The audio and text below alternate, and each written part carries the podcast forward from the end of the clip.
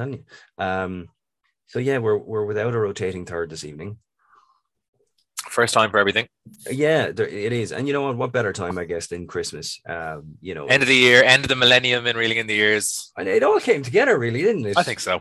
I think it's I think it's very well uh, very well planned. And I mean, look, usually uh, I start off uh, every episode with like a little snippet, but I you know uh, we we we don't really have the um I suppose the the, the capacity. We could have recorded the, uh, the, the the the chat about the celebrations. However, what I would like to do is first of all announce that we're now sitting at 1,400 downloads, which I think is quite incredible. Awesome. Yeah. Yeah, which is which is very good. Um, but what, but as it's Christmas, um, and you know, this consider this the version of pulling the Christmas cracker. Um, I guess I, I sent some screenshots of it on to you, but I'll take our lovely listeners through our, as in the podcast, Spotify Wrapped, because there you go, Christmas. Oh, yeah. unwrap a little present. Um, so let's see what it says. So. Uh, reeling in the years, welcome to your 2021 wrapped, mm, blah blah blah. So, oh, the, animations, they just take a decade. Uh, first things first, you had a lot of firsts this year. Of course, we did. This is the year we started. Yeah, it is year one. First time you put out an episode, 1962. It was indeed. We had Alex J. Byrne on that one. Uh, I can't. Yeah, we excellent with with Charlie Roberts. We peaked right as soon as Charlie Roberts Yeah. came on the screen. We kind of peaked. We have because he didn't come back. Yeah, he was supposed to be our first recurring character. and he just never made an appearance again. And there's no articles out there to tell us what happened to him. So you know, Yeah. we'll just consider him lost to time. I think so. Uh, your show made some new friends in new places. You got your first streams in six new countries. Uh, the places that loved you the most Ireland, obviously, the UK, uh, Australia, the US, and Germany, which Germany's a bit of a, a dark horse there. Didn't expect. Didn't expect uh, that one. Yeah, Uh, 20 fans listen to more than any other podcast. So we are the favorite podcast for 20 people. That's incredible. that's amazing because we're at last count. Me and you are only two people. That's true. That means there's 18, at least 18 people. If uh, if if if it's our favorite podcast, I listen to a lot of podcasts. I'm gonna be honest, yeah, so do I. Um, I, I didn't do Spotify Wrapped uh, to be honest, so I don't know whether uh, whether it's up, it's my top one. I'd assume it is because I do listen to them. But uh, Hmm. yeah, at least 18 pe- other people who aren't us. Yeah, but they're 18 silent people because they never just pop out of the woodwork on Twitter. They just listen and then they fade into the background and then listen again. so make yourselves known, the 18. Yeah, Um, please do. We're not sure what they play in outer space, but here's how your fans around the globe listen to you. Uh, 35% of your fans listen to you between 11 a.m. and 5 p.m., making it the most popular time. That's an unusual time, you know, because unless they listen to it when it comes out on Saturdays or so, well, in that, case, between 11 and 5, that'll have to be Sunday. Otherwise, it's people who aren't who don't have jobs. You know, Yeah. what are you doing between 11 and 5 only working? Yeah, I don't. Yeah, that's it's all very interesting, isn't it? Maybe maybe that's the other countries thing. Maybe it's Oh, uh, there you who go. knows? We, we are big. We, we are big in uh, Liechtenstein. Um, let's see what else they got here. Uh, you released two thousand five hundred and ten minutes of content across thirty-one episodes. Then this would make it thirty-two. Uh, and thank you for sharing twenty twenty-one with us. Well, there you go. Some interesting uh, statistics. So thank you very much to the folks out there who made this quite the rousing success it is. Um, so uh, as as as mentioned, we we we don't have um we don't have a rotating third this evening. Unfortunately, Blaine Hosey couldn't be with us. So casual as always, we're just going to strut straight into it. What what um what I said grab a can. What you drinking? Uh, I am drinking uh, hazy IPA by Ska Brewing. Hazy IPA. It's yeah, it's hazy IPA. It's um, it's quite nice, quite easy to drink. Uh, I I have a a local pub uh, with a small off license in it just down the road here, and I get a few kind of craft beer cans from time to time to have in the house in cases Ah. like this. You know, emergency. Most of them get drunk while we're uh, while we're recording these podcasts. To be honest, Uh because like like you, I, I have young children, and you don't. Or, well, I have a, one young child, and it's very hard to. Uh, you can't just casually drink cans uh, Mm. all the time. So uh, so yeah, I had this had this uh, on tap, six point five percent Mm. hazy IPA. That actually sounds quite nice. I'm um I've turned into a bit of a wine fan uh lately. You become a wine buff, Kieran. I have. Now, do you know what, right? I, I was only having this conversation with somebody the other day. Like, you can't do anything these days without being uh, accused of being an expert in the field. Like, I was talking to somebody in work and I was like, you know, yeah, I'm kind of getting into wine lately. And I just, now, that's the limit of it. I like to have a glass or two, you know, and I like to drink it because, and it now is kind of my at home preferred beverage. I'm not a connoisseur. Um, and I was accused of being one. And I don't know how to take that because I don't really have the time or the effort to put into being a connoisseur of anything. to be honest. um, but what I'm drinking tonight is a, it's called Viña Sol. Uh, my wife got it as, and would you believe it? It was founded in 1962, ah, there you go. I'm very familiar with Viña Sol. and I'm very familiar with 1962. Yeah, Um, Viña Sol is my mother's favorite uh, wine to drink when she's in Spain. Uh, okay, Her and my dad go to Spain every year. Well, obviously they haven't. They were there this year. They weren't there last year. Uh, but uh, Viña Sol is there is their you know sundowner uh, drink Ah, on the at the at the beach. Uh, a glass of Viña Sol. So she has bottles of it, not bottles of it hanging around the house, but like she would buy a bottle of occasion. Uh, so yeah, very nice, very nice. Not again like you, not an expert in Yeah. any way, but I do like a glass of wine. Uh, so yeah, I know that one. Yeah, no, I'm, I'm like, I'm not uh, like I go into to Tesco and you know the, the the wine shelf is looking at me, and there's there's a lot to choose from. So I wouldn't be able to tell uh, one from the other. I'll be honest, but you know, as it as it's Christmas, people tend to donate bottles for presents and Secret Santas and what have you. Um, Yeah. My boss bought me a bottle uh, yesterday. I can't even remember the name of it, but it went down quite well. And um, my wife came home from her her her workplace. Uh, she's a hairdresser, so she got lots and lots of good stuff. Um, so I took in in a sort of a role re- stereotyping role reversal. I took the bottle of wine. She took six bottles of Guinness. Um, so. Yeah, I mean, I'm not a I'm, I like my Guinness. I don't not a particularly fan of it out of the bottle. Um, but I'll, I'll, with you on that. yeah, see, but I'll I'll take the I'll take the Venus on. Um, so yeah, look, I had an introduction written out for you, but you know what? Uh, fuck it, we're just going to dive straight into it. Um, Why not? Why not? Why not? Party like it's 1999. yes, party on, Gareth. Um, so we're opening up 1999 with the news that Ireland is being one of the cool kids in joining the euro. Uh, that's right, it's out with the pound and in with the new shiny currency. As we see, one anti-euro campaigner, Anthony Coughlan, says it goes against all economic logic uh, and it will only last at most 10 years. I wonder, is he still waiting? Uh, and we also see Bertie turning us on with his big button uh, as he he holds. fingered that novelty calculator good. he gave that a good rub down, to be Yeah. And he holds a massive euro coin while the other bloke gets the one cent. The That poor is- other bloke. That's so like Charlie Haughey style. Like mine so is bigger than serious. yours. That's so, but it's so serious foreshadowing, isn't it? Bertie gets the euro while the rest of us get a cent. Yeah, very true. And actually, that's true. So your man Anthony Coughlan, right? Like, I wonder, did anyone ever apologize to him? Because I know the euro still exists, right? But nine years after this, it nearly didn't, and Ireland was a big cause of that. Uh, you know, the crash uh, in the late Yeah. noughties. You know, the euro. There was worries that the euro would collapse, uh, and you know, we were driving that. We were driving that train in the late, uh, the Yeah. late two thousands. I don't like that phrase, noughties. The late two thousands. Uh, but um, but yeah, Anthony, I'd say he's still waiting for the euro to, to crash. All right. He's probably still waiting for a fucking apology. He's like, you know, probably a well-respected economist, and he's like, "I told you, I told you, it stinks, it Yeah, stinks." I, loo- I looked him up, and he's a he's a he's a lecturer, and Oh. uh, well, he may be retired now, but he's he, he was a lecturer in UCD, I think, School of Economics. But he um he uh he was a Republican in his youth, oh, uh, and uh, and somewhere along the way became anti-European, like around the time that Ireland entered in the was 73, I think we saw him enter. Um so yeah, he became he was he's so he's like, you know, one of the foremost anti-European anti-EU, I guess, uh, and anti-Ireland being in the EU guys. So if there is an Irexit campaign, he's probably going to be in it. Uh, yeah, pro- pro- probably. Um, I mean, there is, you know, it's a small, little, teeny, tiny, dying thing that's never going to take off. Um, but it's there, you know. So yeah, he could certainly head it up. He'd certainly do a better job than I don't know if you saw the video of that guy during the week, the, the preacher on the Ryanair flight. I did see him. Wow. I did see him. Yeah. Wow, yeah, he'd certainly do a better job convincing me now than that guy did. I saw something that said that guy has definitely put worse things in his body than a vaccine. Uh, which, you know, he, yeah, yeah, possibly. Quite quite possibly um and uh, also 500,000 people buy shares in Telecom Éireann uh you're the money guy. Why is this newsworthy? Okay, so this I'll tell you why this is newsworthy. There was actually a documentary about this on RT last month. Um, Ah. this was a massive. we- We'll see more of it uh, in our next episode in 2000. There's the fallout from it, but basically what happened was, um, so Telecom Éireann had been the, the state-run phone Hmm. service right from the mid early 80s till 99, and it got privatized in 99, which means your people were able to buy shares in it. Yeah. Um, and they had this huge advertising campaign, which we've just seen, and it attracted over 500,000 people uh, into buying shares with their, so essentially putting their savings into shares, like investing. You know, this was a time of uh, people's people's economic situation was improving, and people had more dis- disposable income.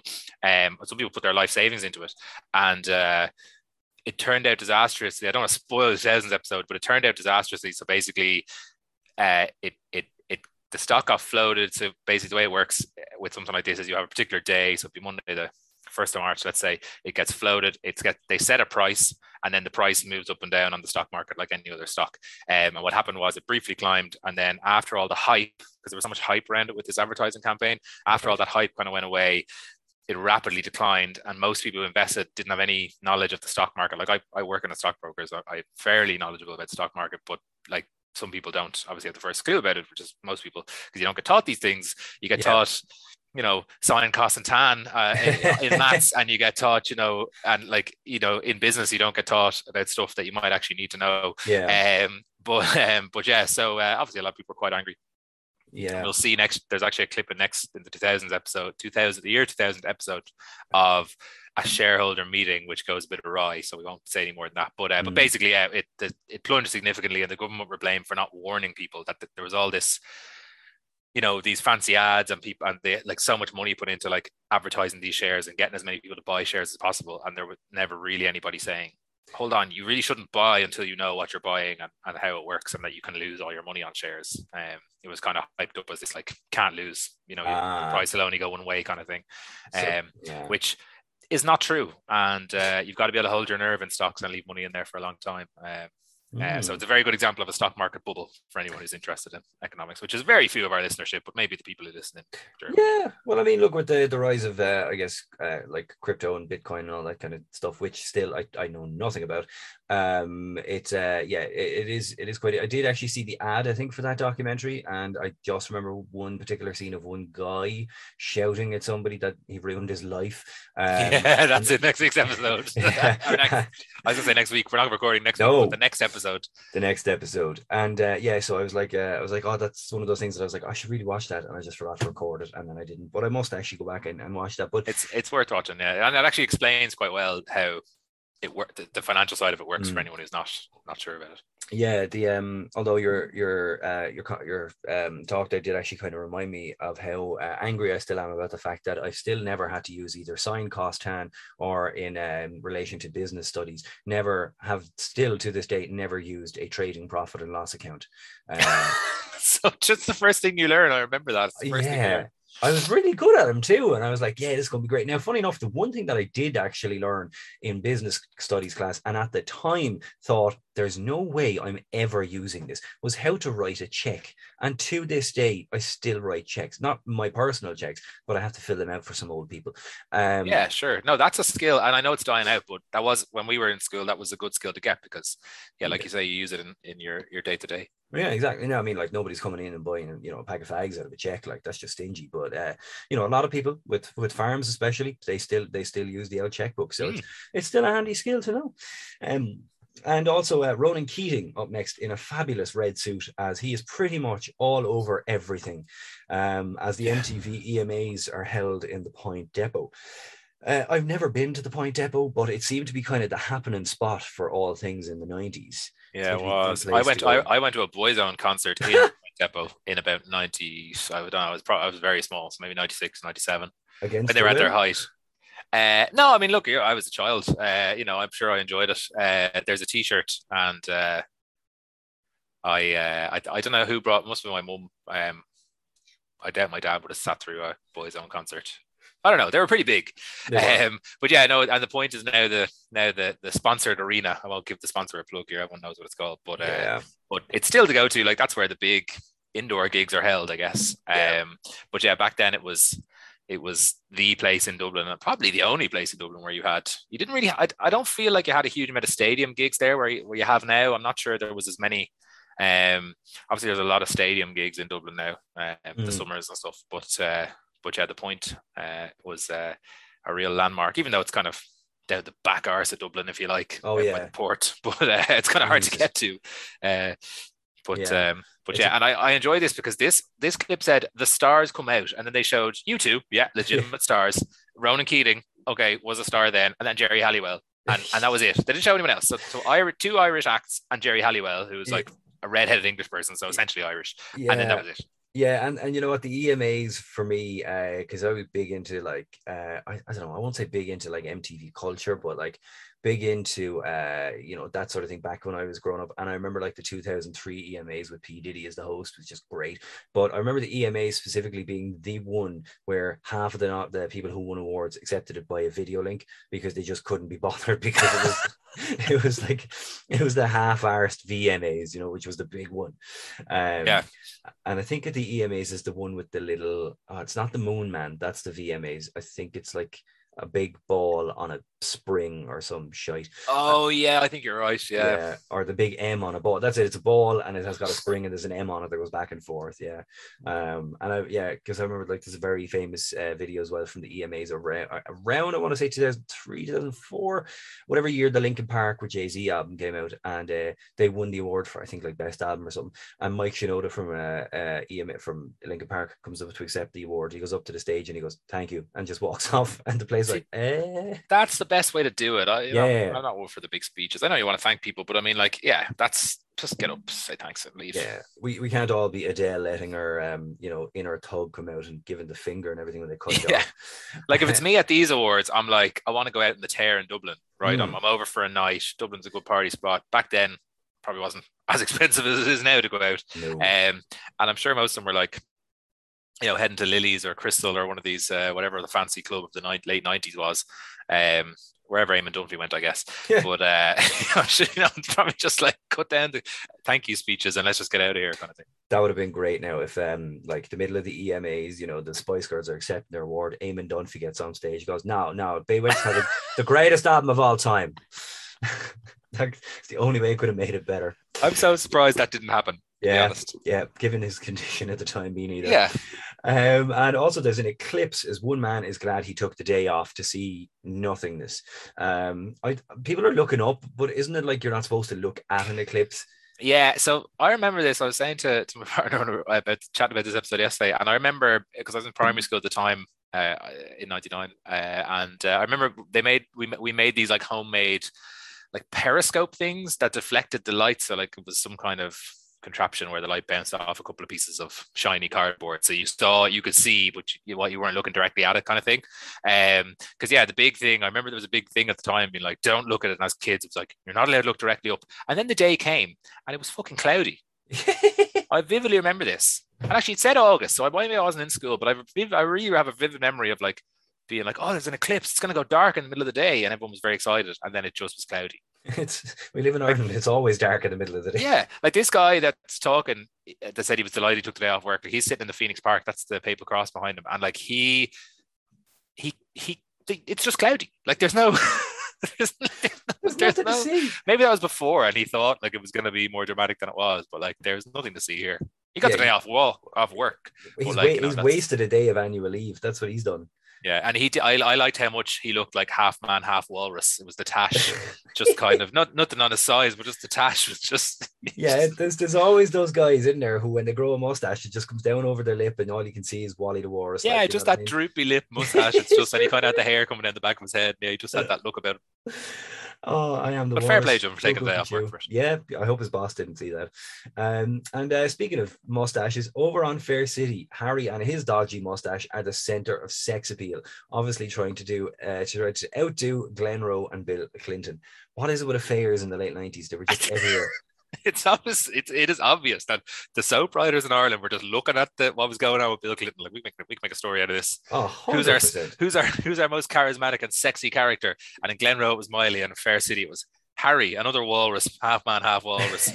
the tash and the slick back hair. But I remember Harry so vividly. So do I. And uh, and I actually remember this. I, like this, we're getting to that stage. We spoke about it a few weeks ago. Where Yeah. like I was nine in 1999. I turned 10 in October of that year. So I like I really I can remember this year, and I remember a lot of the events, but through the eyes of a child. So like my parents would watch, well, my mum and I would watch Fair City. Um, at the time, I remember she used to watch the omnibus on a Saturday, on a Sunday when we were doing. Uh, it was on kind of late afternoon, and she'd maybe be doing the ironing or doing whatever. Uh, and uh, I remember that being on, and I actually remember. I'm not sure I remember this scene, but I remember Harry Malloy. What a man! Yeah, man! I'm, I'm trying to look him up on his uh, Wikipedia there, and I can't actually find uh, uh, one on the. Um, yeah, God damn it, he's not showing. But basically, uh, I I might have this wrong, and somebody out there, or actually our, our previous um, uh, our previous guest from way back, Steve Stubbs, he was a former writer for Fair City. Oh, that's right. yeah. Um, and he, uh, yeah, so he'd probably correct me on this, but I am 90% sure that Harry met, a dem- met his demise. Uh, and I think he was killed off screen and was buried in the Wicklow Mountains. I think you're right because I did. I did again. I I was trying to Google right this scene just purely to find out the woman's name, Hmm. uh, the the the actual character's name, and it's Shelley. I found that. Oh, Um, okay. Shelley, Shelley and Harry had an affair. So it was when Harry met Shelley was the name of an article I came across about the whole thing. which is brilliant. Um, but uh, the um, yeah, I saw something about you know uh, Harry Malloy, uh, you know, on Fair City from 19 whatever, 1990 whatever to 2005, and it was presumed dead. So I was like, oh god, what happened to him? But I couldn't see anything. But yeah, there you go. So he must have uh, he must have passed. But yeah, I, I enjoyed yeah because like obviously we saw Miley last week having a tumble in the hay barn with Fidelma. Um, and uh, you know, rather than rather than the hay barn, like like those old Glenroe cultures, Harry and Shelley did uh, did the nasty on the the urban equivalent at the time, which was a naff nineties couch. Yes. Uh, we all know that couch, and we all know Oh, that yes. set. It was definitely part of a set, and that's where they were starting to do the bell thing again. Like Fair City was such a tease; you never really saw anything, you know. No, you didn't. And you know what? You're right in saying in the half 90s couch. We know for a fact, without looking at that couch in great detail, there was definitely a fag burn, definitely a stain concealed, and definitely wood panel on it somewhere.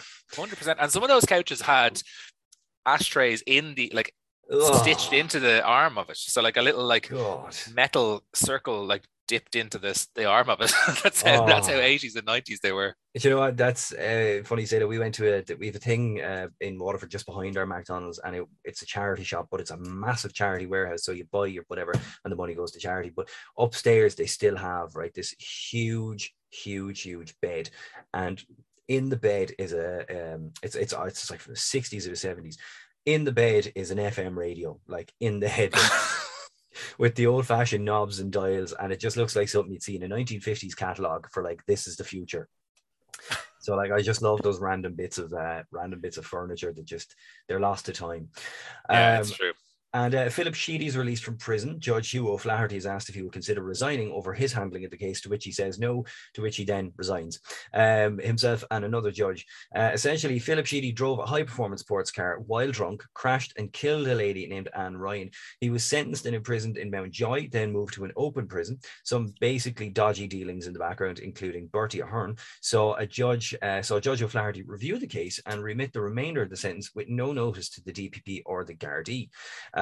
There's like a bit of long and short there, but basically, like I think the judge was out for a walk and he met the the, the uh, met like a family friend or something whose girlfriend. Yeah, it was his so- it was a neighbor's yeah, friend of his son, and the son was going out with Philip Sheedy's sister. Yeah. had the two, the sister and the yeah, a fella that he knew. coincidentally on a walk, you know. Yeah. Um, and yeah, so he ends up uh, ends up getting. I don't actually know what happened, what became of Philip Sheedy. Did his conviction? He did say that he would um he would return to prison and finish out his sentence, but I don't know if he ever did. Yeah, he voluntarily did voluntarily return. Um, and that was as much as I got on him. Yeah. Um, and like his sentence initially was four years, so he'd obviously be out a long time. I don't know what became. He looked like a fairly young man. Uh, but Yeah. uh, but yeah, obviously well connected, and and yeah, and look, this is this is we see a lot of it in this episode of establishment Ireland. Um, yeah. you know, and like Philip Sheedy lived and obviously lived in the same world as these judges, and oh um, yeah. you Same know, circle. he- yeah, same circles exactly, and the same thing with like with Judge O'Flaherty, uh, Justice O'Flaherty meeting, you know, the son of a friend of his whose neighbor who was going out with Philip Sheedy's sister. Like it's all, it's all connected. And I know that that that that that part of the world that a lot of those people live in. And like the, it is that way. Everyone knows everyone and it's Ireland. So like everyone knows everyone and, and everyone's well connected. And uh and yeah, I don't think Sheedy himself personally was looking for anyone to do any do him any favors but it's just the way these things work. Mm, somebody wanted you know some his family wanted to you know see what they could do. The judge O'Flaherty reviewed it essentially broke the law or certainly he obviously didn't break the law because he didn't get arrested for it but bent the law I guess by Yeah, he didn't do it properly, but because they're high court judges, they kind of have this. It's not unlimited power, but they're they're pretty high up. Like they're they, they don't answer to a lot of people. Um, and yeah, Cyril Kelly is the other judge who who helped to review the case, and he uh, he resigns. And I really enjoyed him because his statement because he was like, Yeah. uh, so I like I enjoyed O'Flaherty first being like.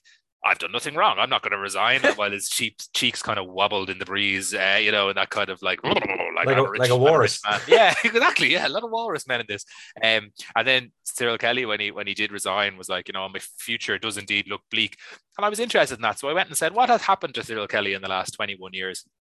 Uh, 22 years. Um, has he? How was his future bleak? Uh, and indeed, it was not. Uh, Cyril Oh. Kelly runs Cyril C. Kelly and Company legal advisors, uh, who cater to large manufacturing companies in Belgium, Ireland, and the UK. He's also been a board member of the National Children's Hospital, not recently, so I won't put any blame for what's going on with Oh, the yeah, National yeah. Children's Hospital on his door, but he was a board member of that for a good while and honorary secretary of the organ- of that organization as well. So he's on a lot of boards, he's coining in a lot of money. Not so bleak now, Cyril. No, he, he certainly did not predict his future in, in that instance. Um, and on the Late Late Show, Terry Keane is Gay's guest, and she tells us all about her affair with Charlie Haughey, where she says he was and is attractive. Really? Like, really? 1970s, we were watching this guy and he had fucking liver spots. Really? He um yeah, they had a 27 year affair, um, which is a long, Seven years. a mean, long Jesus. time. That is a long time to have an affair with someone. And it was kind of like an open secret. Like with all the everything I read about it last night suggested that um it's Charlie Haughey's wife, Maureen, I think, uh, Yeah. that, that Mrs. Haughey knew about it and just kind of tolerated it. Uh, Terry Keane's marriage broke up indirectly as a result of the affair. Um, yeah, she, I mean, she just, she really loved him. I don't understand. I- I think, and I don't, I, you have to be careful with what you're saying here, but I, I feel like it was the power that was Mm, attractive. Like, I feel like, The danger of it. yeah, you know, he was a charismatic guy, Haughey, don't get me wrong, but like, you know, visually, I know it was Ireland in the 70s, but Yeah. I'm mean- not personally attracted to him. Yeah. no, I, I or whatever that means. No, uh, especially not after every time I think of thanks to our episode of Paul Walsh. Every time I think of uh, Charlie Haughey, I imagine him covered in milk in the Dáil, you know, with the farmers outside. Nudie Charlie Haughey. yeah, it's a. I, I I get a great laugh off the fact that you know when uh, the whole thing about Bishop Casey came out, you know Charlie Haughey was definitely like, well, that certainly takes uh, some of the spotlight off me for a moment, and then there's Charlie after being ousted, you know, hidden in the shadows, and then his mistress goes on the Late Late Show, and he's he's like, what is going on here? Like my whole life is falling apart. Yeah, and I was reading about it. So um she gave him a glowing tribute, but but he had actually ended the relationship because she went public. So I think initially she wrote a Oh. book and that this was like her coming Her on to tour, promote it. yeah. Yeah. Um and uh yeah, she he had ended it with her, so she wrote the book or was writing the book or something. I'm not sure, but um, You're playing a you play a dangerous game when you have affairs. Let that be a lesson to you all. I mean, nobody's absolutely. nobody's going out writing books about Harry Malloy, mind you, but uh, No, wherever he may be. maybe we should. Maybe Steve Stubbs would. There you there, now. There's your next project. Like uh, you know when they have like like particularly with like things like Star Wars and Game of Thrones, they've got their own fan fiction. You should totally write. If Steve, if you're listening, go off and write. Uh, go off and write Fair City fan fiction. You know, like Charlie or, or what you call it, uh, Harry Malloy lost in the wilderness of the Wicklow Mountains trying to survive. I don't know. Stuff writes itself. Um, and uh, another frustrating year for the national soccer team as the away goal rule sees Turkey qualify over Ireland for the European Championship. So how long has Mick McCarthy been in power now? About two, three years, and he's not Three really- years, yeah. yeah, not doing not doing a whole hell of a lot to help our efforts. Yeah, two two campaigns that were uh, lost on playoffs. Um, Yeah, and uh, yeah, there would be. Um, this was our third playoff in a row because we lost the, the, the one-off uh, playoff against Holland at the end of Jack Charlton's reign. Yeah, so this was the most disappointing because um, the Ireland were drawn a really tough group. Um, they had they had uh, Yugoslavia, who, all right, there was a war going on in Yugoslavia, but they were pretty good. They'd been Yeah. at the, the previous World Cup, I think, um, in '98, and Croatia, who'd finished third at the '98 World Yeah. Cup. So it was a really difficult group. Um, but Ireland were actually leading it uh, coming into the last game. Uh, and they went away to Macedonia, and they were one 0 up and looking good. If they kept that one 0 they were going to qualify top of the group. No need for a playoff, and they conceded a goal in the last kick of the game, uh, a header from a corner when Macedonia had barely threatened all night. Um, and that dropped them into the playoffs uh, where they met Turkey and uh, they went out on the away goal rule. And you'll note the uh, the mass brawl at the end of the uh, the end of the away game. Yeah, big That was a, a very contentious game. So basically, there was a row between the Turkish, whoever the Turkish equivalent of RTE are, uh, wouldn't. There was a row over the TV rights. So in the end, they didn't sell. Like RTE couldn't show the game. The game Oh, was only on available on English radio. I think it might have been. I remember listening to it on a radio channel. Jesus. Um, you actually couldn't watch it live. I think they might have had highlights, but I don't. I'm pretty sure you couldn't watch it live at the time. And uh, yeah, there was a bit of a brawl at the end. Tony Cascarino got involved, and Turkey's notoriously a challenging place for any team to go to. Uh, club Yeah. teams. oh, uh, particularly with Galatasaray and the whole lot. Yeah, yeah. As a Leeds fan, I wouldn't be a big fan of Galatasaray uh, Well, of course after not. two Leeds fans were killed. They're actually in this year. Uh, no, sorry, it was 2000 actually. 2000. I'm wrong. But uh, but yeah, it's a tough place. It's a tough place to go. They're very intimidating, and I don't think any Irish fans really were there. Very few, so it was uh, Mhm. difficult. But they lost the or they conceded the the goal. I think we see a clip of it here uh, to a penalty in at the home game. So that away goal, uh, and it was a really bad penalty. It was like I think it was Lee Carsley, the midfielder, who slid in and just kind of the ball was uh, as he was lying down, the ball was near him, and he just like batted it away with his arm. Uh, it's really stupid thinking the Oh, referee wouldn't see it. Uh, obviously nowadays it would have been picked up by VAR, but as it was, the referee saw it, and uh, that was the goal. And yeah, that was again fine margins, uh, or else Mick McCarthy might be might might have got a, an earlier tournament that uh, Yeah. that would have been a, a, an interesting um, Mhm. Euros to be at Euro 2000. Yeah, God, Lee Carsley. That's a name I haven't heard of in so long. I was looking at some of these guys, and I was like, Jesus Christ, that's like, like it's okay. We're, we didn't exactly do too well with with that set of that that team, that starting eleven. But Jesus, a lot of iconic guys on there. Like a lot of guys. It was a real mixture because um, I guess when McCarthy took over in '96, he had to kind of flush out a lot of the Charlton era players who were all kind of old. That was one of the big failings of Jack Charlton was he didn't really replace players; he just left them run through to their mid 30s. Those guys had always been with them. Um, so Mick McCarthy kind of had to do that. So like in his first game, I think he capped. He capped. I think Shay Given was his, got his first cap in that game. Ian Harte. Um, maybe Kenny Cunningham. So like all these guys that would go on and play for years, they all Mick brought them all in. Uh, Yeah. And then in this campaign, you had the emergence of Robbie Keane, um, Damien Duff, and Richard Dunn, who would again go on to be. So you had a real mix of like these really talented young players that had come through from Brian Kerr's teams that we saw last week, uh, and uh, and then some older players, and then that, as you said, the Lee Carsleys of this world, who were kind of like good, solid players. Um, but realistically, we had Roy Keane and Denis Irwin, who were in their absolute pomp at this point. Um, and probably should we Hmm. probably should uh, with a lot of good players around them certainly better than we have now uh, you know they probably should have got to a few more tournaments than just the one they got to Exactly. Um, and Bill Clinton warns Slobodan Milosevic that if he won't play nice, then they will play hard. Uh, of course, this is all over the aggression of the Serbian forces in Kosovo, which sees thousands of people flee the war torn country while Yugoslavia is bombed by NATO. The NATO Secretary General calls an end to the war as Milosevic agrees NATO's terms. Um, these, like like I said before, these are the, the things you kind of remember from watching growing up like war in Serbia and you know uh, Yugoslavia and the whole lot that still sticks out in my mind like when I think of like conflict like that that was the first big ones that we were exposed to. I really do remember seeing like refugees fleeing countries and being like this isn't exactly a million miles away. No that was it and i guess yeah it's it, it, it was going on for a long time. We saw the early bits of this in 92 episode i think you Yeah. know and it kind of was like that that was the civil war but this is all civil war really because yugoslavia was essentially breaking up um, yeah.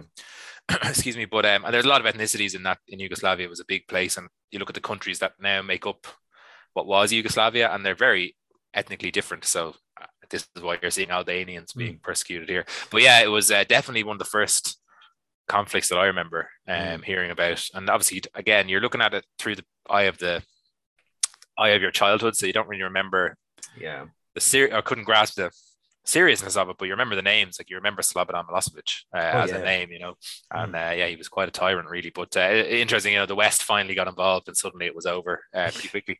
Exactly the, the the the power of NATO.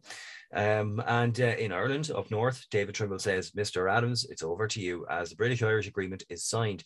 Bertie says, "We've lived too long with failures, and the future is bright."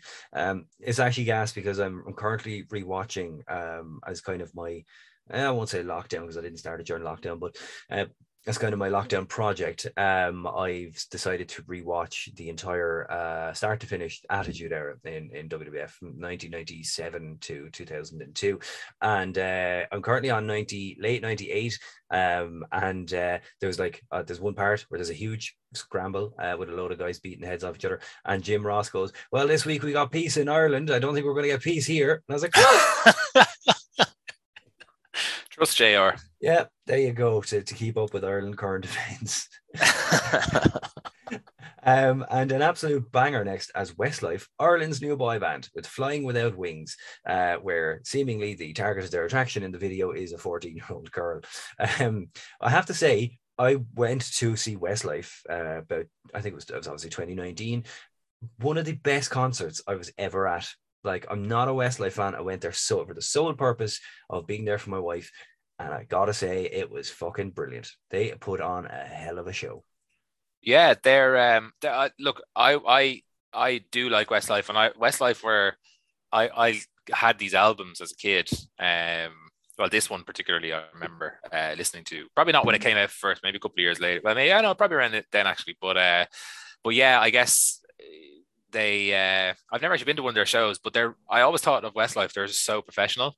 Um, yeah. you, you, never hear of any real trouble. I know they uh, one or two of them have financial issues, but you never like they, they seem like just down to earth guys. And Brian McFadden went off the rails a bit, and he but they were very quick to be like, yeah, you're gone, you're not coming back. Like you yeah. left, that's fine, you're not coming back. Uh, but yeah, they seem very professional and. Uh, and like the bangers, and but also the records they broke. I mean, they broke a huge amount of records that the Beatles had set in terms of I think their first was six or seven consecutive singles went in at number one, um, wow. which was beat a Beatles record. They had, I think, 14 number ones a total, which was closer, maybe beat the Beatles. Like they, they, I just remember vividly that in this, from now until maybe 2002, they broke like a good few records that have been set by the Beatles 30 years earlier, which is pretty, pretty, pretty impressive. They were definitely a success, uh, and they really gazumped Boyzone because you didn't hear much about Boyzone after no. this. Um, they started to break up a little bit, and uh, uh, Westlife became the the the new the hot new thing uh, exactly. for Louis Walsh. But yeah, look, they I, I must I, I, I they're doing more gigs um this summer, so I'll, I'll see if I if I if I uh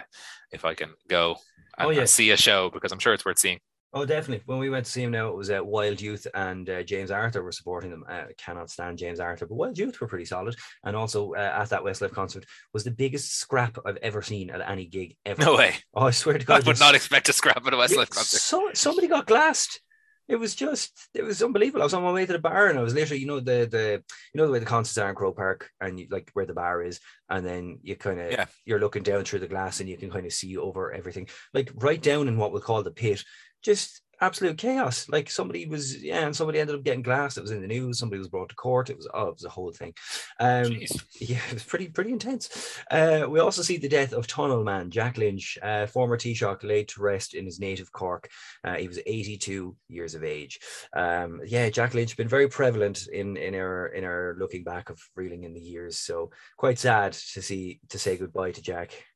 Yeah, absolutely. He was uh, he was a linchpin of our seventies episodes, obviously. Um, Not just and uh, he he he um yeah, and he uh, it was interesting. I thought that clip of all the former and current Taoiseach and mm. uh, and other prominent ministers of the time uh, at the funeral. Yeah, very very interesting. But yeah, look, I think the the the general uh, idea of Jack Lynch or like uh, you know memory of Jack Lynch is that he was a good fella. Um, you know, he he he he kept things steady, a very steady guy, steady influence. He was a compromise candidate initially to take over from uh, from Lemass, mm. and he uh, and he he he did well, and then he was essentially ousted, and he grabbed power, and uh, things went very Ireland in the 80s from there. That's one way to put it, very Ireland in the 80s. Um, and uh, speaking of which, at the tribunal like, accusations, uh, at the tribunals rather, accusations of money being handed over for planning permission, as George Redmond is caught at Dublin Airport with over 200 grand in cash. I'm no smuggler, I'm no politician, I'm no expert. But if you're going to, you know, be doing dodgy dealings with money, maybe don't have 200 grand in cash on you when you get to the airport. This Yeah. just this just seems like giving yourself away. It it it was right, and this is interesting because obviously, look, it was much more a cash centric society back then. But uh, yeah, I guess I, I was reading about George Redmond because this was all over my head. This tribunal stuff again. You've Yeah. heard of it, but don't know what went on because you didn't care when you were, you know, a young lad. But um, George Redmond was a a retired Dublin corporation worker. Like he'd been like a some mid level manager, let's say. Right. Uh, he retired in 1989 with a salary of 19,380 pounds, and 10 years later, he's walking out of Dublin Airport with 200 grand in cash. Uh, so uh, that kind of scuppered him because people were like, "Where did you get 200 grand in cash?" and the answer was, um, well, it was subsequently revealed that he had a series of uh, offshore and Irish accounts with hundreds of thousands slashed away, and all Wow. allegedly proceeds of bribes and corruption. Wow. Um, and uh, Minister Ray Burke was linked to it in what I read. Uh, Ray Burke, who, I, if you recall, a couple of weeks ago, I was talking about uh, oh yes. the T, the RT, the the radio contract for Century Radio in Yeah. 1989 that he allegedly was uh, taking backhanders because he wanted to destroy RTE and all that kind of stuff. So again, uh, his fingerprints are all over this. But yeah, George Redmond. But there was a funny moment there where in the clip where Redmond is coming out of court and your man Gogarty, James Gogarty, who was ahead of him, and he turn he obviously gets called. Your man obviously calls his name, and he turns around, sees that it's your man Redmond coming behind him. And he literally, for a man on a stick, uh, on a walking stick, I've never seen someone turn as quickly in the opposite direction and was like, legs it away rather than be snapped by all the paparazzi there talking to him.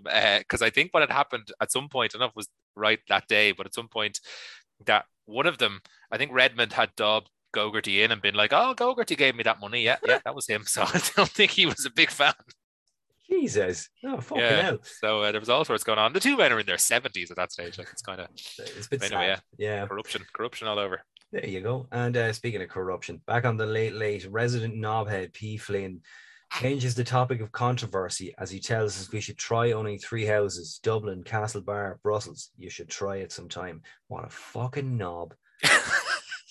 this Oh, is this is uh, I spoke about the uh, the stock thing that uh, Telecom Yeah. stock being a great example of a of a stock market bubble. This is a great example of someone ending their political career oh, uh, because they on don't know when to fucking shut up. Uh, P, P Flynn, uh, like always came across. He hasn't been in a huge amount of these episodes. We've seen him crop up once or twice. Yeah. Always came across as one of the most arrogant men and like just like you know i'm a very important man and you're all little people Ah. asking me these questions and it doesn't matter how i got my money it doesn't matter this that and the other you know you just need to listen to me and shut up and he like that line of like the try it sometimes it's an immortal line try it sometime because he poisons himself and i think we don't get to see a lot of it here but i think if you go back and watch the full interview you see gay byrne who's, who's obviously on his way out of the late late as we'll see later. Um it's a masterful he was a master in the art game of giving people just enough rope to hang themselves. Oh yeah. so he's just teasing it out of him. They're obviously pally you know they, they they know each other social circles and all that. And he's just giving them little bits here and there getting him a bit wound up. And then when your man in the audience asks him I guess about the pay or whatever he asked him. He must have. I think he definitely. He was a journalist. That guy. They, was they a cut to. journalist. I can't remember his name, but he's pretty prominent nowadays. I think it's Yeah. Owen something. I think yeah. and he, I, I think he asked him some kind of question, not necessarily about owning houses, but uh, he uh, P. Flynn then takes the rope and promptly commits career suicide and Yeah. uh, and uh, says try it sometime. And uh, what was interesting actually about this, right, and one of the reasons this actually led to his career being very abruptly halted was uh, in this interview he commented on a businessman called Tom Gilmartin. Um, right. and he's like, "Oh yeah, I know Tom. Yeah." So there was some link in the tribunals came up about these two, and Flynn was accused of taking money for something, and Gilmartin was allegedly the man who gave it to him. And he said, "Oh, I know him, but I don't know him, and whatever." And, and he mentioned something. Tom Gilmartin's wife was sick, badly badly ill, and uh, he referenced his wife's illness in some in a in a P Flynn type of way. Basically, I think he insinuated that Tom Gilmartin couldn't be relied upon to give Right. evidence because he was emotional about his wife or whatever. And the comments so enraged Gilmartin, who was watching in his house in London, that he went to the McCracken Tribunal and spilled the beans on secret meetings he'd had with Pádraig Flynn while he was a government minister Oh. and payments he'd made to Fianna Fáil. And essentially, it ended uh, Flynn's political career. He was obviously an MEP, and it essentially, uh, I think, I don't know if he did he resign, but he certainly wasn't re-elected. Wow. Jesus, talking about shooting yourself in the foot. Again, you're just seeing here, Kieran, as we're getting into the late 90s and, and people are starting to question stuff more the church and the, the establishment and all those people that we saw through the episodes, particularly in the 80s, who were clearly, you know, gaining while the country was suffering. Um, you know, these these these questions are starting to be asked here, and we're starting to see, uh, you know, um, people mm. people getting ousted and, and getting caught, uh, things catching up with people like people. Exactly. Um, and speaking of which, uh, this uh, next part I know nothing about. I'm hoping you can fill in the blanks. There's more controversy as names of senior officials are linked in the Ank- Ankbacher report. You got An- anything? Ansbacher, yeah, Ansbacher, yeah. So, okay. um, so yeah, so uh, what the, what what Ansbacher is, right? It there's a big long name. Um, it's like Ansbacher Bush or something like that. It's a, right. it's a bank, basically. It's a bank, basically. But um, it's a bank in the Cayman Islands, and basically what what it was was that there was this financial system set up by a guy called Des Traynor, who was a personal financial advisor to Charlie Haughey.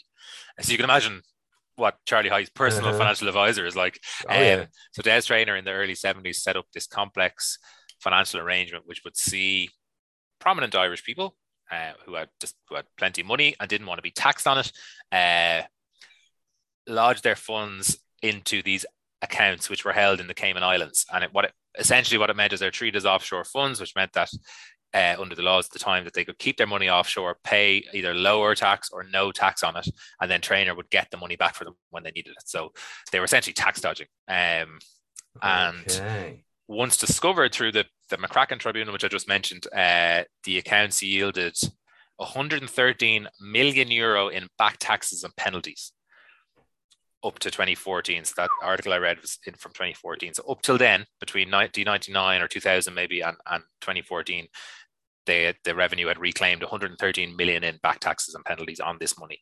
Uh, wow. So that's how big a discovery this is. Uh, and yeah, so it wasn't. I don't think when it was set up it was illegal. Um, so there was nobody convicted for anything or anything like that. Um, but I think what it was was that it was essentially tax dodging, and people were hiding funds and claiming to the revenue they had much less money than they did, and you know, uh, the money was ah. gained in Ireland, so therefore should have been taxed in Ireland. And it was 120 people named on this list who were uh, prominent, a lot of government people and politicians and high society folks. Hmm. See, this is what I should have been learning in school instead of trading profit and loss accounts. Um, yeah, much more useful. And uh, Charlie McCreevy is in trouble as his budget pisses off a lot of people on lower income. Uh, Michael Noonan takes him to task and tells him he's changing Ireland for the worse, which he is. Uh, Charlie or uh, Charlie McCreevy, or as I used to call him, Charlie McCreepy. Um, just he just always seemed like another fucking sleazy guy who was always looking for more money too. He was always like the face of uh, anytime there was like bad money decisions to be made in Ireland in the nineties, two thousands. It's like ah, stick Charlie McCreevy on it. They won't uh, they, they won't think less of us if we put Charlie McCreevy on it. Yeah, yeah, he was just he was just he was loose. He was loose with money, and he uh, like cutting tax and uh, I think he increased a lot of the social welfare. So I, I'm not sure. I couldn't grasp what I read what exactly Michael Noonan was so angry about, but I guess he he was making it easier to be uh, someone who was a high earner, I guess, as well. So I think that's probably what Noonan was probably giving out about the time. But I guess yeah, it was just um, they were fundamentally changing. He was right about they were fundamentally changing how Ireland operated, and I guess giddy on the high of the boom. Um, yeah. You know, at this point, you're in the dot com boom, and then in, as we go over the next couple of years, we'll get into the property boom, and and we know what happened with that. So um, I don't think you always get the impression with McCreevy that he didn't understand why Ireland was prosperous, but he was just kind of happy to keep it going and, and happy to dole out, you know, cuts to tax and mm. you hmm. know rewards to people and and um and you know that there would never be any consequences and i think he was warned a couple of times by eu uh, financial officials that what he was doing was not sustainable. And eventually he was packed off to a cushy European job. Oh, yeah. couldn't, couldn't hack him anymore. And then, uh, so he actually avoided the, the crash really. But uh, yeah, he was definitely uh, a, a very liberal minister for finance. Absolutely, and we'll uh, we, we will actually discuss uh, European ministers being shoved off elsewhere shortly. But East Timor is seeking independence from Indonesia. Kofi Annan addresses the UN as pro-Indonesian forces terrorized the country, leading to the UN backing out but coming back in force. Uh, the Indonesian military eventually pulls out, and East Timor uh, I haven't actually read up on the country. I'm guessing because the UN came along in big airplanes that they're all free now. Um, so good on you, East Timor. Yeah, I think that's pretty much it. Yeah, yeah that's pretty much it. That's really all you need to know about East Timor.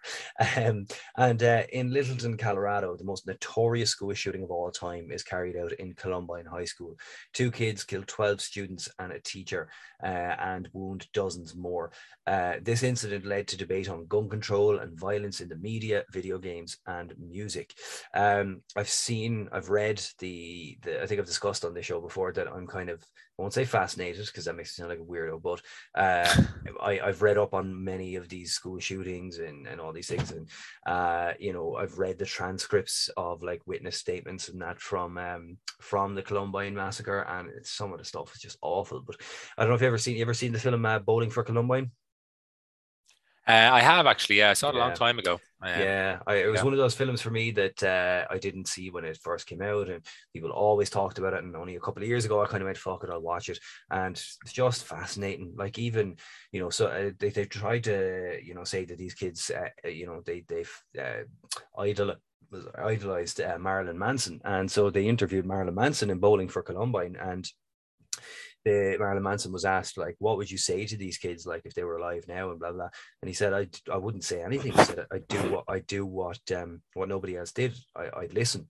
Uh, you know, um, and then you have like, you know, there's one kid in uh, in a wheelchair as a result. Uh, he has a bullet mm. lodged in his spine, and he they bring him into a Walmart and they ask Walmart, why the hell are you selling guns and bullets? And it's just the whole thing is just awful. And of course, it spurned a lot of, uh, I guess, copycats, uh, if that's the right term, of, of kids who think that the, the only solution is to go in and shoot up their school and kill innocent people, which is just it's just shocking what it created, really. And yeah. You know, the stories from some of the survivors as well. It's just it's probably one of the worst mass the worst mass killings in school shootings in you know that there ever was. Yeah, I think what's what's interesting about this one, um, obviously it was the first big one that we were certainly aware of in this part of the world. Um, and it what was interesting reading about it last night, I kind of went down a rabbit hole with it. Um, which again, I like remember we did Jamie Bulger, I went down a rabbit hole of it and immediately just yeah. felt sick. And I like it was the same kind of thing of like just sick what happened. And like the fact that there was there's so many because there were so many survivors, obviously, because there's a lot of people in the school and uh, they killed 13 so you know there, there were a lot of survivors as you said some yeah. very serious injuries but um th- there's a lot of testimony as to what they were saying, what the shooters were saying when they were walking between, because it was two people, so they were talking to each other during it, and how they randomly killed some, let others live. Um, they targeted a black kid and killed him. I think that there's a girl yeah. actually makes that reference in the does, in yeah. the clips. Um, you know, but the person there was another two people or maybe another person under the table with him. One they thought was dead and he wasn't. He was playing dead, and then the other person they just left, you know, left alone. And like it was just random. And yeah, but it's it's interesting how these guys had appeared a couple of years previously. I think it picked up a couple of minor arrests, minor felonies, I think they called them over there. Uh, misdemeanors. You know, misdemeanors, yeah. Some of them, like nothing that I guess you would look at and say they're going to shoot up a school, but they were clearly disillusioned, you know, yeah. uh, and, and clearly angry at the world. And as Marilyn Manson says, maybe people should have listened and maybe people yeah. should have actually sat down with these guys. And they had, they found diaries. I think definitely one of the, one of the, two of them, I don't know if it's Harris or Klebold, but one of the two of them had kept a diary. And like typically for a lot of these people who end up doing these things, you know, there was a lot of stuff in there about killing and about, uh, you know, wanting to shoot up the school and what how they do it and planning it out and all that kind of stuff. Like yeah. it was a well planned thing they did. And in the end, they, they I didn't realize until I read it last night that they had planted bombs all around the place that just didn't go off. Yeah. And had they gone off, you'd be talking about possibly hundreds killed. Um, yeah. So they wanted to uh, set the record for most atro- or most uh, what's the word most most people killed, I guess, in a, in an atrocity in America. Yeah, that's uh, that's uh, why they tried to blame it mostly on video games because these two guys were obsessed with. I, I want to say the video game Doom, um, where they yeah. play online, and you know, the, the, Doom Doom was one of the, apparently one of the greatest you know PC games of all time or whatever. It's iconic, but they tried to blame it on that and say that that warped their minds. And you know, I guess when these kind of things happen, they always try and look for an easy answer. They do. I mean, in the fifties, stuff was blamed. You know, rock and roll was blamed, and, yeah. and you know, the Beatles were blamed in the sixties, and whatever it was, drugs or whatever it is. At the end of the day, yeah, a lot of it's to do with society, and you know, mm-hmm. some people can't exist in the society, and there's obviously mental health issues, and You know, it Yeah. can lead in extreme cases to this. And then you put it, you throw in, as you've been saying, in the in, the, in, in that country, in America, the easy access to firearms. These guys were able to go and get guns, some legally, some illegally, but they were like 17. Yeah. Um, you know, and they were able to get assault weapons that could do this damage. Like that's that's shocking to Uh, me. yeah no like the more you read about like you know these these school shootings the more you're the first thing that pops into your head is how is it so easy for people to get to get guns? Like famously now what's going on at the moment is there's a, a oh god names escape me but there's a kid who went in and tried to school up, shoot up a school uh, or he did or something. But anyway he ended up getting arrested and now the parents are getting arrested because they knew about it. They knew what he was doing uh, I think they bought him the gun or whatever, and they went on the run and everything, and it's led to a whole another conversation about about gun control and and, and just the whole lot. If you ever get a chance, um, to anyone listening, I suppose, if you ever get a chance, if you go onto YouTube and just literally search the initials JCS, there's a fantastic YouTube channel called JCS, short for Jim Can't Swim, but he is.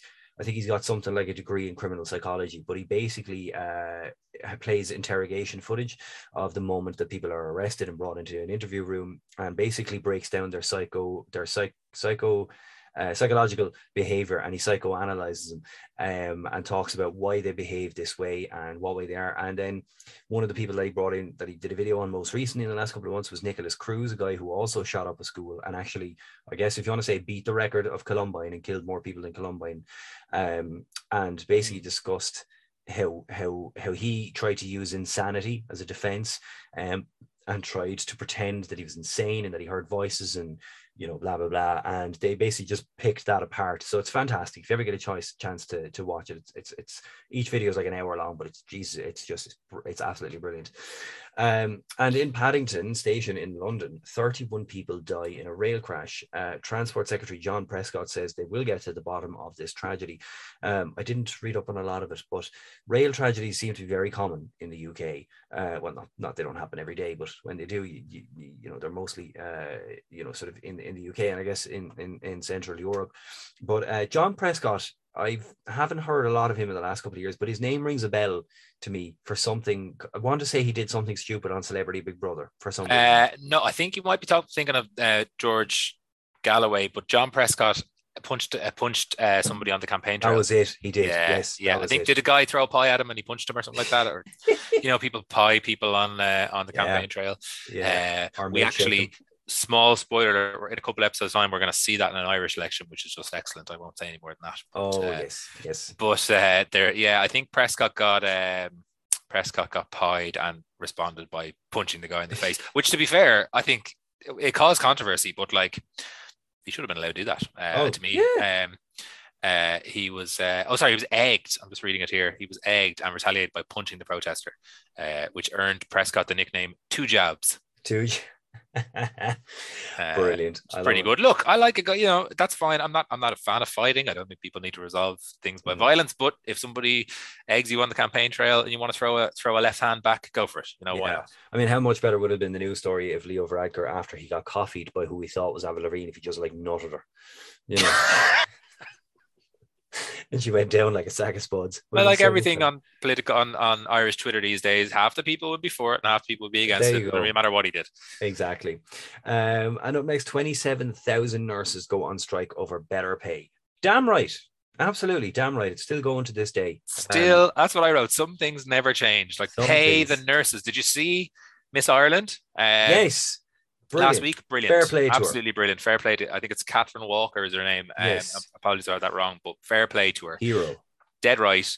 Pay the nurses. The man in the viral video who was in the in the van that time saying, "Pay the nurses." Uh, do you remember that guy a couple of years ago? yeah. They were asking him something for a vox pop, and he was just like, "Just Yeah. pay the nurses." Yeah. Yeah. I love it. uh, yeah, absolutely. yeah. we endorse that message. A hundred percent. And like, look, my sister's a nurse, and I work with, I work in a hospital. I work with a lot of nurses, and I mean, it just amazes me. And I and I, we have this conversation every so often in work, and because like there's there's kind of a short a staff shortage, right? So to give a little bit of insight, I suppose when COVID hit, um, we I got an email and the email basically said you were registered as an employee uh, in in medical administration, whatever.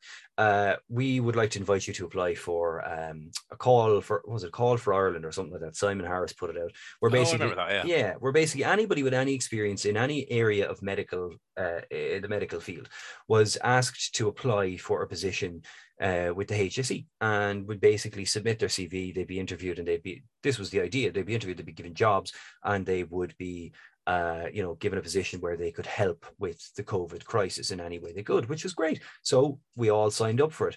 Nobody heard a bloody peep. So come to find out a couple months later that out of that call to Ireland, only four people were hired for anything. Like, I mean, whether it be nurses, Four? whether it be, yeah, whether it be nurses, whether it be administration, whatever, only four people were hired. Um, and why would anybody in their right mind right? So let's let's look at it pers- from from this perspective. Let's let's take it from the secondary school perspective right? So you go to secondary school and you're like okay i want to be a nurse right? Why where's your motivation? Because not only do you have to go to college obviously right? So you go to college whatever. You have to then spend a bloody fortune on going to college. What's waiting for you at the end? You can either get a job in the hse where you'll be overworked and underpaid or you'll be forced to go outside the country to seek employment just for a better life and better pay. Uh, then if you ended up staying here, uh, you know, like a lot of nurses, uh, they don't, they get hired as nurses, but they don't end up doing nurse duties. They end up getting medial stuff.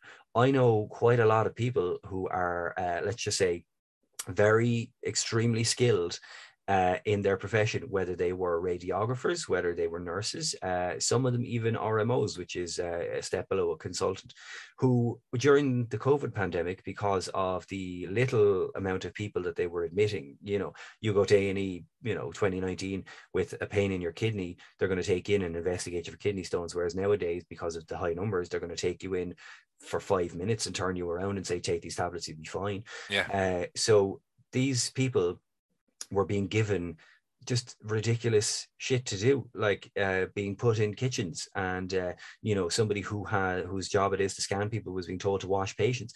So why, in your right mind, you know whether it be 1999 or whether it be 2021, would you want to be a nurse in Ireland? Like because you're still going to be on the picket line, you're still going to be striking, you're still going to be overworked, and you're still going to be underpaid.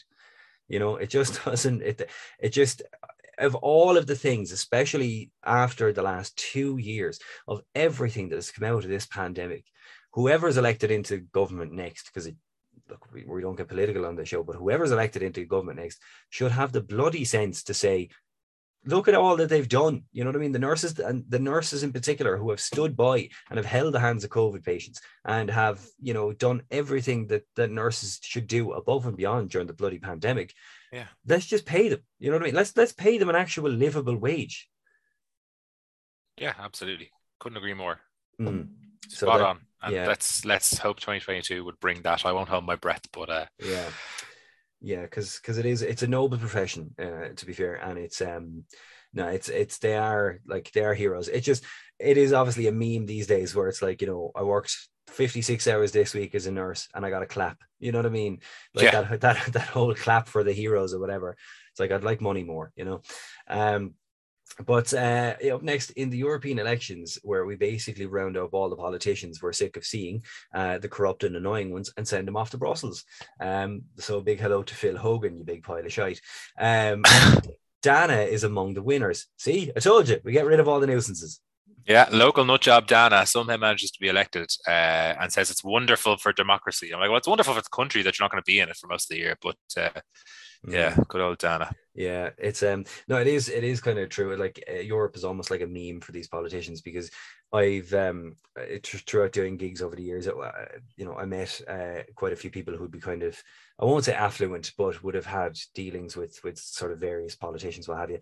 Um, and one of the local pub owners who used to hire us to do gigs uh, told us before that he had a local politician in around the time that they were having uh, the European elections, which which Phil Hogan was running for, Mhm. um, and uh, they had the uh, local sort of southeast politicians meeting or whatever, and this politician who was in this bar at the time and was talking to the guy who hired me said that at the time, Phil Hogan was kicking up such a fuss about how he wanted the, the, the regional courthouse moved to Kilkenny that the leader of the meeting said, Shut up, Phil, or we'll send you to Europe.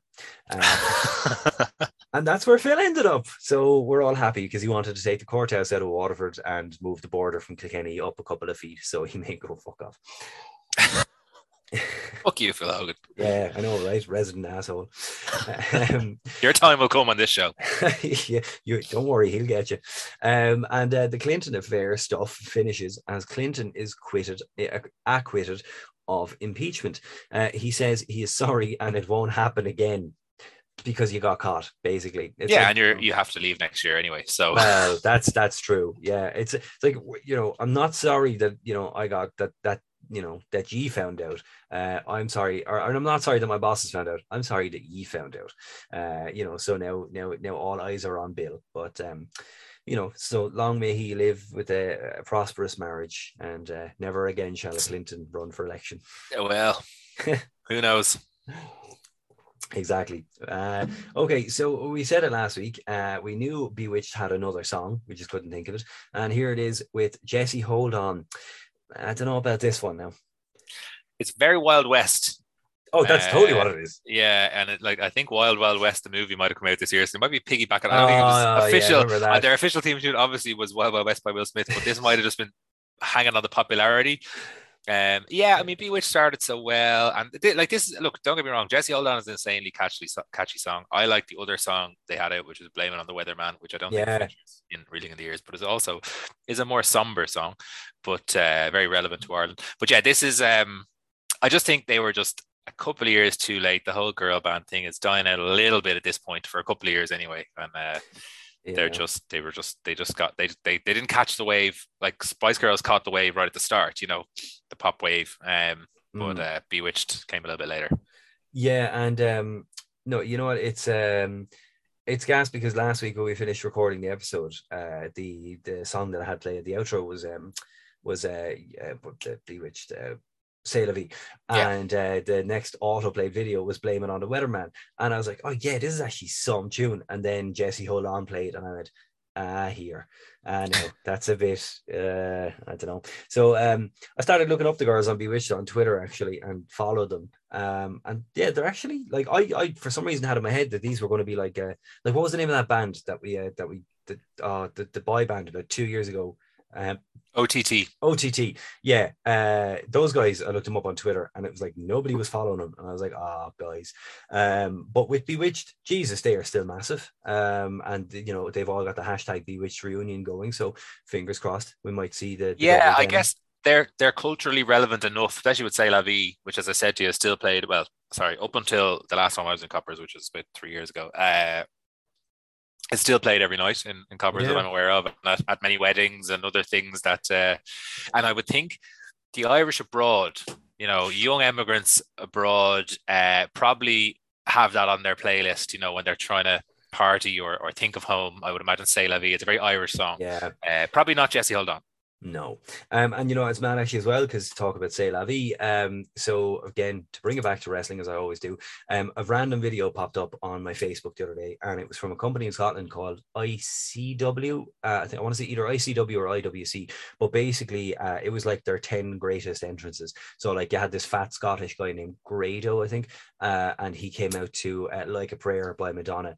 um, however, there was a, a female wrestler called oh god is it kylie ray or kaylee ray or something but anyway um she comes out to C'est la vie um and hmm. like you would think that's like not because i mean you think of the greats you know the rock stone cold hulk hogan yeah. you know C'est la vie is not up there however right you think of the epitome of what a wrestling audience would be a bunch of 20 odd year olds you know 20 to 30s like in their Stoke steve austin t-shirts drinking beer whatever yeah as soon as the opening team to C'est la vie hits the place goes mental they all know the words they all start singing it it is fantastic. it's brilliant. I'm gonna have to look this up. You're oh, you 100 percent should. It is just it's brilliant. Um, and uh, let's see. So what we have next then. Uh, so speaking of holding on, I know there are no United fans among us here, but this is perhaps one of the most iconic comebacks in European football, European football history. Man United versus Bayern Munich, and Bayern go 1 0 up in the dying minutes when a goal from Teddy Sheringham brings the game to a draw. Then a goal by Ole gives the win and the treble.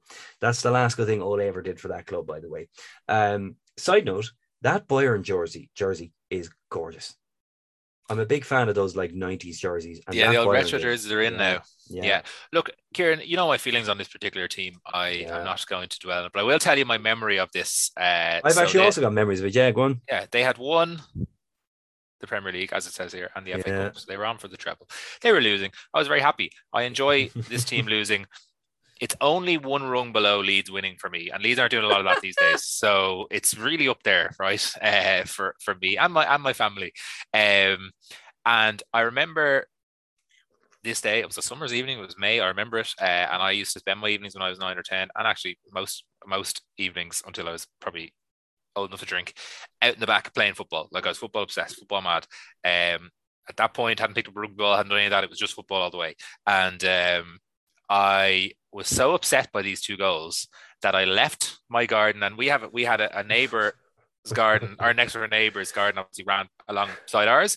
Right. Um, and they had kids of the same age, and we used to uh, we used to you know, the moms would take it turn to mind us during the week and stuff like that because moms work part time and stuff like that. So um, we were very friendly with these kids, and uh, they had uh, a, their dad had built them this little tree house in, on a tree uh, up in their garden. So I actually Okay. went into their garden because his their dad was kind of handy, and he had put a little gate in the in the in the fence between our two houses, so the kids could just kind of run in and out and didn't have to go out in the road and stuff.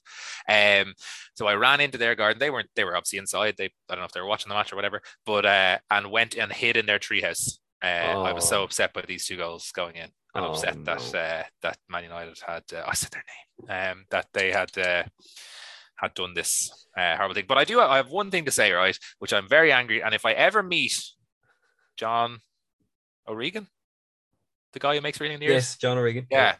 Meet John O'Regan, I'm going to ask him why. To this day, we have seen two Champions League finals. Two of them, right? Uh, European Okay. Cup slash Champions League. 1968 and 1999. Now, guess which team won both of those? hmm What Yeah. we never saw any of Liverpool's to this No. ti- to this point four wins. No, Uh, Nottingham Forest had won it they twice. had. Villa had won it. Like They there was a lot of teams that won it in between. Celtic won it in '67. No, never, never, never saw those. But these two, we see these two. Really, really, John? It's an outrage.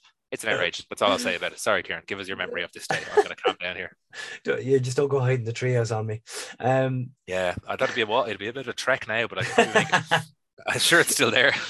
no, you know, I confession time, right? I used to be a United fan. Uh, basically, yeah, no, no, no, no, You no. waited right? 37 episodes to tell I me that. know, I know, right? So my my football fandom uh, basically starts off as a young lad playing football for the local team, and you know, I was a bit, I was a Man United fan, and uh, as my- Everyone, everyone your age was. yeah, and my brother was a United fan, uh, so I was like, you know, yeah, cool, United's brilliant, and this was I was growing up during the time of Eric Cantona, so I mean, Of course, of course. Look, I understand. of course.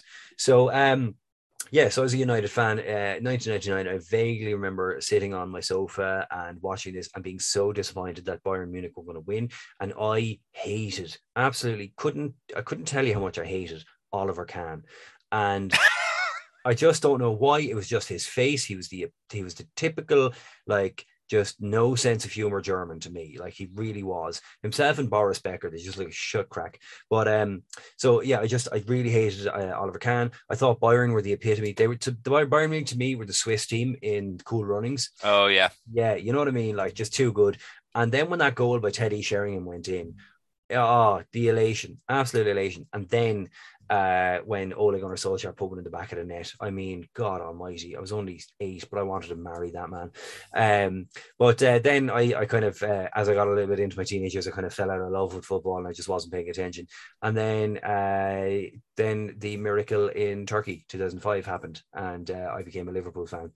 Um, but uh, what I will say is, and actually, uh, look, it's Christmas. We all swap stories at Christmas. And I don't know if I've ever told you this. Have I ever told you the story of Mickey Ducks, the legend of Mickey Ducks, in, in No. terms of the Leeds? no. No, I thought we would have discussed this, but I don't think I would have told you this. So basically, Uh, so Mickey Ducks is a lovely man. He's a family friend of ours. He's a local legend, and uh, basically he is a, a huge Leeds fan, like the biggest Leeds fan I've ever met. Right. Um. So Leeds is obviously not a very popular team here. Yeah, like I mean, I think you'll agree. In Ireland in general, like I mean, it wouldn't be the most popular club to support, really. There know? are Leeds fans in Ireland, but they're all of uh, all of a certain age. Yeah, you know what I mean. But like, as in, you know, around the world, you've got like your Man United, your Liverpool's, your Man Cities. You know, you, know, Leeds wouldn't be as uh, uh, the numbers wouldn't be as strong as they would be with the rest. You, you know, you might agree with that. Um, but especially in Waterford, right?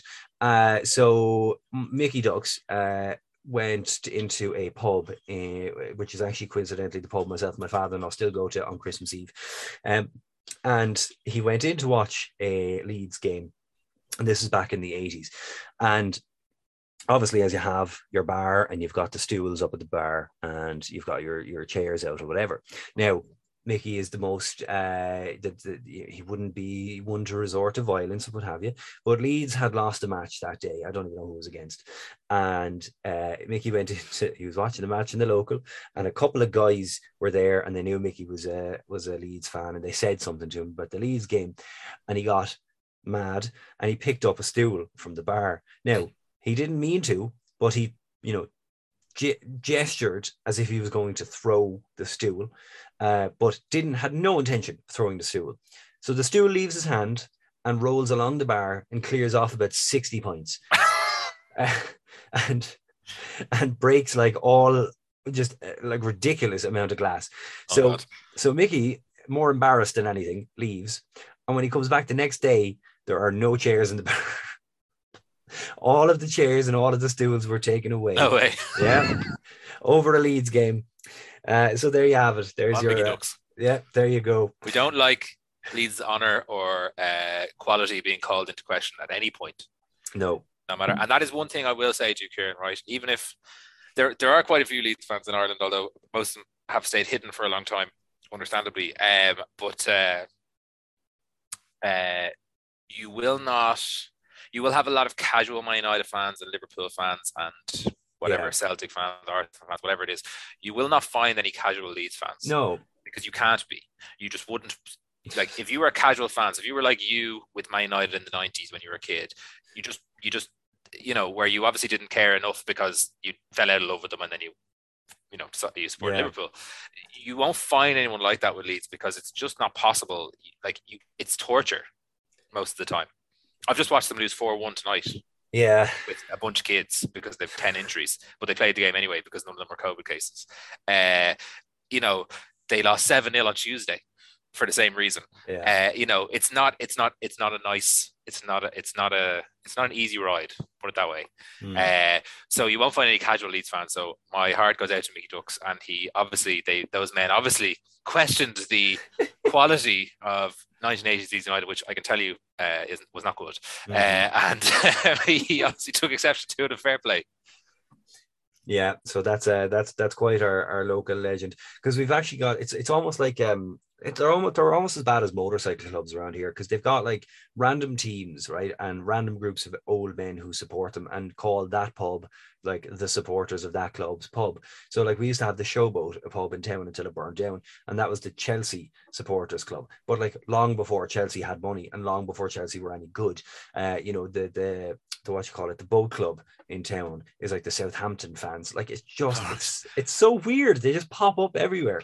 Um, and then of course the uh, the mansion would be the Liverpool's uh, supporters, but you know the less said about that place, the better. But anywho, um, so uh, up next, Chris Patten's report on policing Northern Ireland is met with criticism. However, he strikes back at his opposition by pounding the table and and says, "Ask them what is their alternative." So he seems quite uh, emotive towards his policies being questioned. Oh. Yeah, he reminds me. It must be like like he ducks in that pub in the eighties. He's not taking that- any shit. there, you, yeah, there you go. He's not taking any shit. I was waiting for a bar stool to go flying. Yeah, he. I, yeah, I don't know why, but he was really, really like ask them, ask them what they think they should do. I was like, okay, this man is stressed. I mean, I guess he's written a commission for policing in Northern Ireland. That's a stressful thing, but like you know, yeah, uh, and you're never going to please everyone. But like, geez, that man needed a holiday. Yeah, there you go. Um, and a car bomb killed solicitor Rosemary Nelson. The RUC are cl- uh, accused of collusion with loyalists. Uh, we weren't we're not too far removed from the RUC, of course, being disbanded, but um, certainly still, you know, given everything that happened in Omagh, given the fact we're signing treaties left and right, we're still seeing casualties of this war. Yeah, that's that's the thing, and I guess it's like Omagh, it's unsanctioned stuff now. So like officially, yeah. the political wings of, of these movements have moved on, but there were obviously people who didn't agree mm. with that and wanted to continue the fight as they saw it. Uh, yeah. If you can call car bombing people a fight, uh, you yeah. know, a, a, a, solicitor going to work. But look, that's that's the way it goes. And Rosemary Nelson had represented high ranking and high publicity Republicans, and that they obviously decided that she needed to be. Uh, yeah. needed to be removed from uh, from the world, which uh, you know I'll never understand that. But yeah, look, the, the didn't the, the claims of RUC collusion obviously don't help uh, no. matters. But I mean, it looked uh, from what I read, it looked pretty obvious, you know, that, mm. that was the case. But I guess it was the case in a lot of things back then. That's very true. Um, now, and uh, the next thing is our, uh, our one of our favorite characters, I suppose, in the last couple of years, the Russian bear, uh, the dancing bear, Boris Yeltsin resigns as Russian president, um, which was supposed to bring me to today's pop quiz, but obviously we don't have a third with us. So I'm just going to go ahead and ask you the question. You can oh, go for answer. it. Yeah, joy, so, which brings me to today's pop quiz. So, how many days as of today is Boris Yeltsin dead? Dead. yeah. He's dead. Yeah, he's dead. Okay. Well, I didn't know he was dead, so that's, that's not good. I mean, it makes sense. I mean, he was obviously like, you know, this is 20 years ago and he's relatively old, but uh, yeah. I did not. I did not know how many days. I don't, I don't, even know. Like I can't do that kind of maths. Um, he's uh, okay. So uh, did he? Maybe I feel like maybe you're asking that question because he died recently. I mean, is that is that? Yeah. Well, I mean, look, recent in the relative speaking sense. Yeah. Oh, okay. So it wasn't like yesterday or anything. Okay. No. Uh, all right. All right. Okay. Hold on. Let's just say. I mean, okay. I don't know what age he was, but he was old. So let's say he died. I don't know, 10 years ago, maybe that's probably too far. I can't believe I didn't hear that he died. That makes me think he died really shortly after this because I was a kid and I wouldn't have like really heard or understood. Okay, I'm just gonna say uh 3,650 days because that's, that's, 10 years. That's actually quite, yeah. Well, look, to be honest, that is quite a, a, good guess. Um, the correct answer, of course, now bear in mind that he actually died, wait for it, in 2007.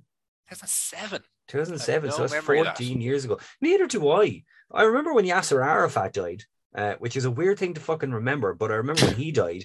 But um, no, I don't remember Boris Yeltsin dying at all. And I was, how old was I? 2007? I was 15, so I probably didn't care.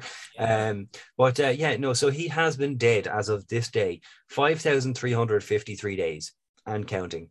So, all right. Well, look, I win the quiz by default, so that's fine. You do the two sweetest words in English language. Default. Default. We're giving Blaine a big fat zero on that guess, and I'm yeah. taking the win. In absentia, you win. You win. You do. Uh, so look, I'm still going ahead. I'm still going ahead with this this week's segment.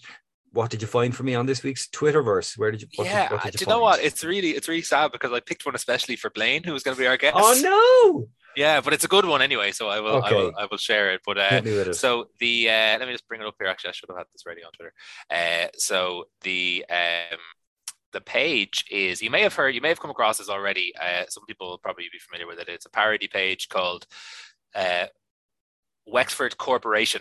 Oh, I love Wexford Corporation That's at Wexford Corpo. So obviously, because Blaine and I were uh, waxing lyrical about Wexford last week, I felt it would, be a fitting uh, page to give, although it's not the most obscure one. As I say, I, I know you've probably heard. I figured you'd have heard of it, Kieran. I've, I figured a lot of people have, but I'll just Wexford Corporation, whose Twitter bio reads "Local government authority in the sheet in the streets, fascist planning permission denier in the sheets." which is more difficult to say than I thought it would be after a couple of cans. Mouthful. But uh, it is. But uh, the, but I Wexford Corporation have been around for a while, and they just consistently are funny. Yeah. I don't know who runs it, I don't know who's behind it, but it's it's it just consistently gets me. I, and I know like you know, I, I, I didn't grow up in Wexford. I spent a lot of time in Wexford, uh, kind of half grew up there, like like in the county, but not in the town. But like it's, uh, I'll read out one which again would have been very relevant to our chat with Blaine last week about New Ross, yeah. which is uh, the home of JFK, you might recall. Uh, New Ross now has the. This is from January first. uh, last year. New Ross now has the highest incident rate of COVID in the in the entire country. This doesn't surprise us, as the barbarians that live there like to cough in each other's faces as a mating ritual, and their local supermarket hasn't sold a bottle of hand wash in seven years. oh, I love it. Uh, here's one that's very topical at the minute. Uh, this is from Christmas Eve last year, and it's, it's amazing that we're back at this. But uh, you've heard of Elf on a Shelf, but have you ever heard of not being a stupid cunt who spreads conspiracy theories on Facebook? Oh, I love Wexford Corporation. They're so fucking good. They're so good. The um, they're, they're, they're obviously not. I'm looking at their Twitter page there now. They're they're not as up up kept on their Twitter page No, as they they, must have- are on their Facebook page. They're constantly on Facebook posting stuff, and like the They best are, yeah. the best one was uh last week with the storm Barra, and it was like um oh god, it was I, I, I should probably actually you know what I'm gonna look it up there now. Uh, feel free to call out any more Wexford Corpo tweets while I'm looking this. I will up. call one out from you know again. This we're going by Twitter, so as you said, they were much more prolific uh, last year. But this one's from April 17, 2020, so right at the start of COVID. Keeling's flying, but people remember the reference. Keeling's flying in people to pick strawberries during a pandemic. What a disgrace! They should do what we do in Wexford and use child labour instead. Um, a lot of their stuff is is memes. Uh, one of the best things about certainly their Facebook page is the people replying, thinking they're legitimately yeah. Wexford Corporation, and uh, like just like how do you how do you think it'd be like you know they'll have they'll have something up on Facebook that'll be like you know uh, we've uh, we've moved to shut down the border with Kilkenny because they're a bunch of cunts or something. You know, something it'll be more funny than that, but it'll be something like that. I just get people being like, "That's a disgraceful thing for a for a for a government organization to say or a a oh, county authority to say." Or like, do you actually think oh, that's brilliant. like Wexford corporate, which isn't even a thing, but like, do you actually think like the essentially the Wexford County Council said this? Like, you know what? And this is the one that I I'm looking at now, right? And I actually shared it myself about two weeks ago. So uh, Wexford Corporation on the 6th of December.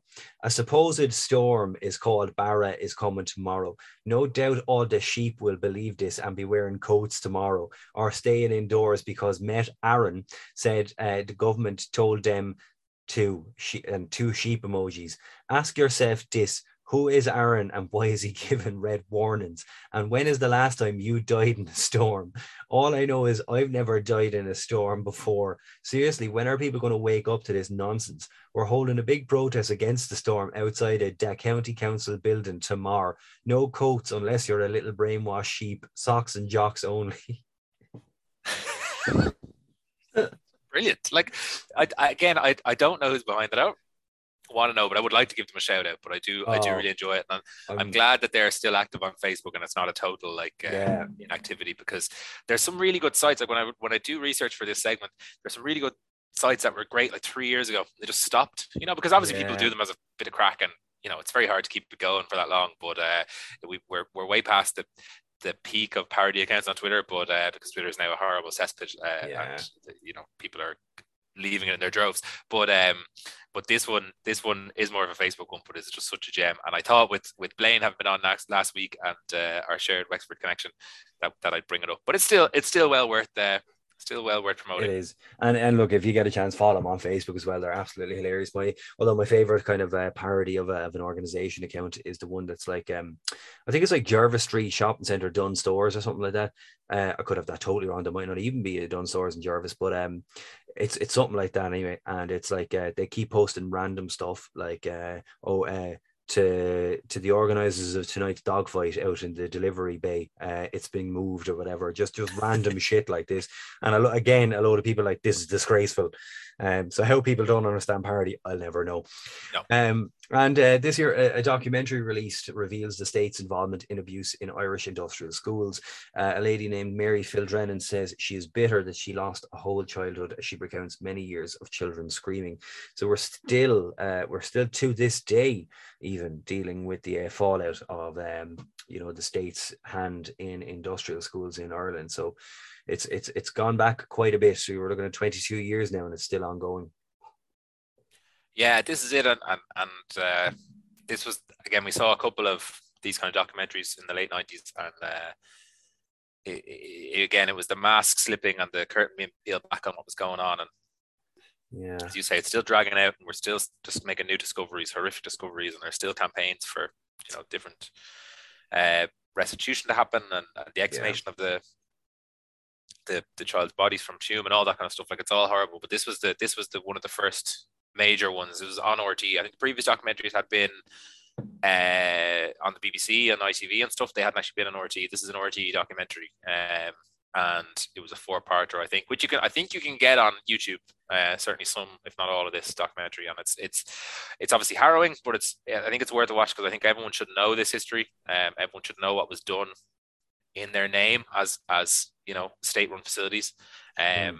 and and everyone should be, I think, as outraged as most people are yeah. Uh, about it because uh, there was a whole section of society that was just locked away, whether they were orphans like this or or um, or, or, I suppose orphans is the wrong term, unwanted babies. Like a lot of these, the, the, the kids that yeah. were in this were uh, uh, born outside wedlock at times. We've gone through it during the years doing this yeah. the, the, episodes like at a time when it wasn't acceptable and you know um, the the the solution was to lock them in these places where they were yeah. treated by and large appallingly and I, am sure there was nice people working in these places and I'm sure some kids probably maybe have good memories but the vast majority don't and that's no. uh, that's very sad Absolutely.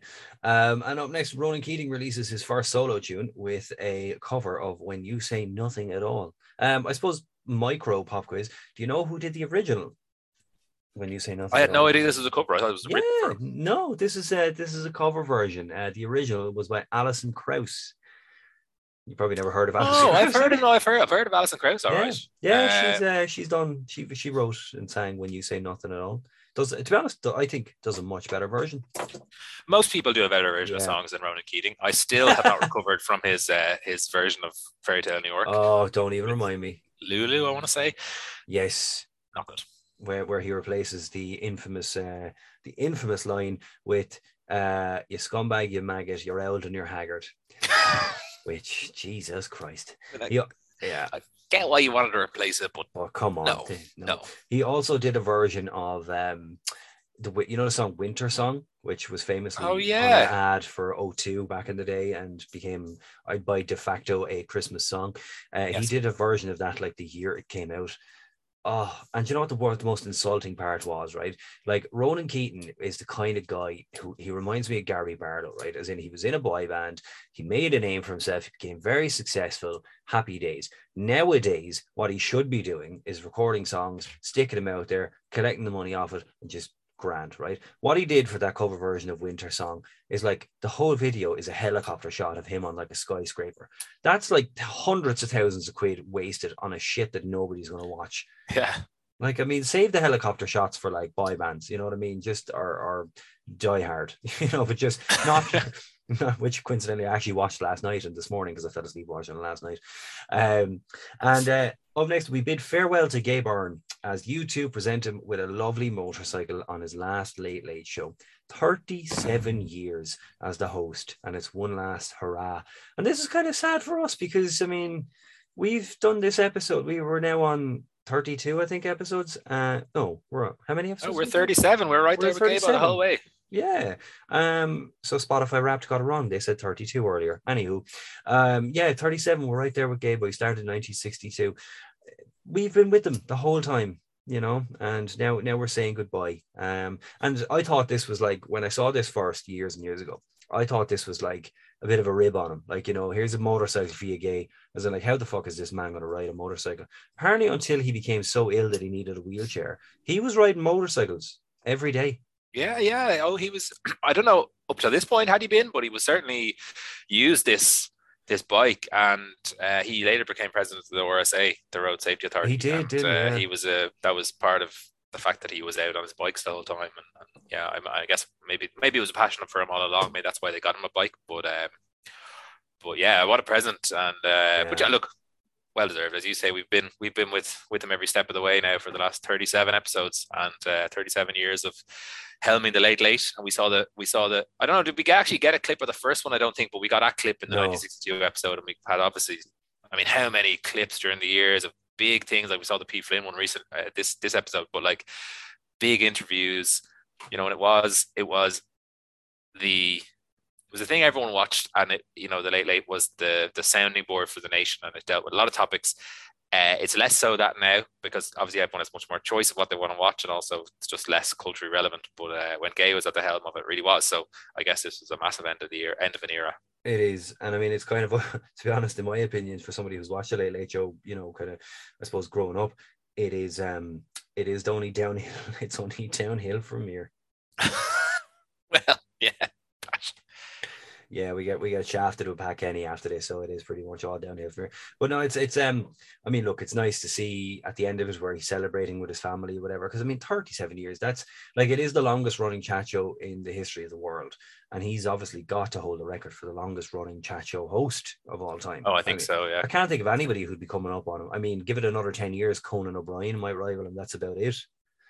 Yeah, but technically, I think because did Conan move station? Oh, so it's technically yeah. not the same show. Um, and there's a few of the bit of that over in America because obviously the big networks kind of they all poach each other and stuff. But yeah, Mm. yeah, Gay had nowhere to go in, in Ireland. Well, yeah, he wasn't, Gay- going, yeah. wasn't going to work with your man. We can't remember the name of in TV3.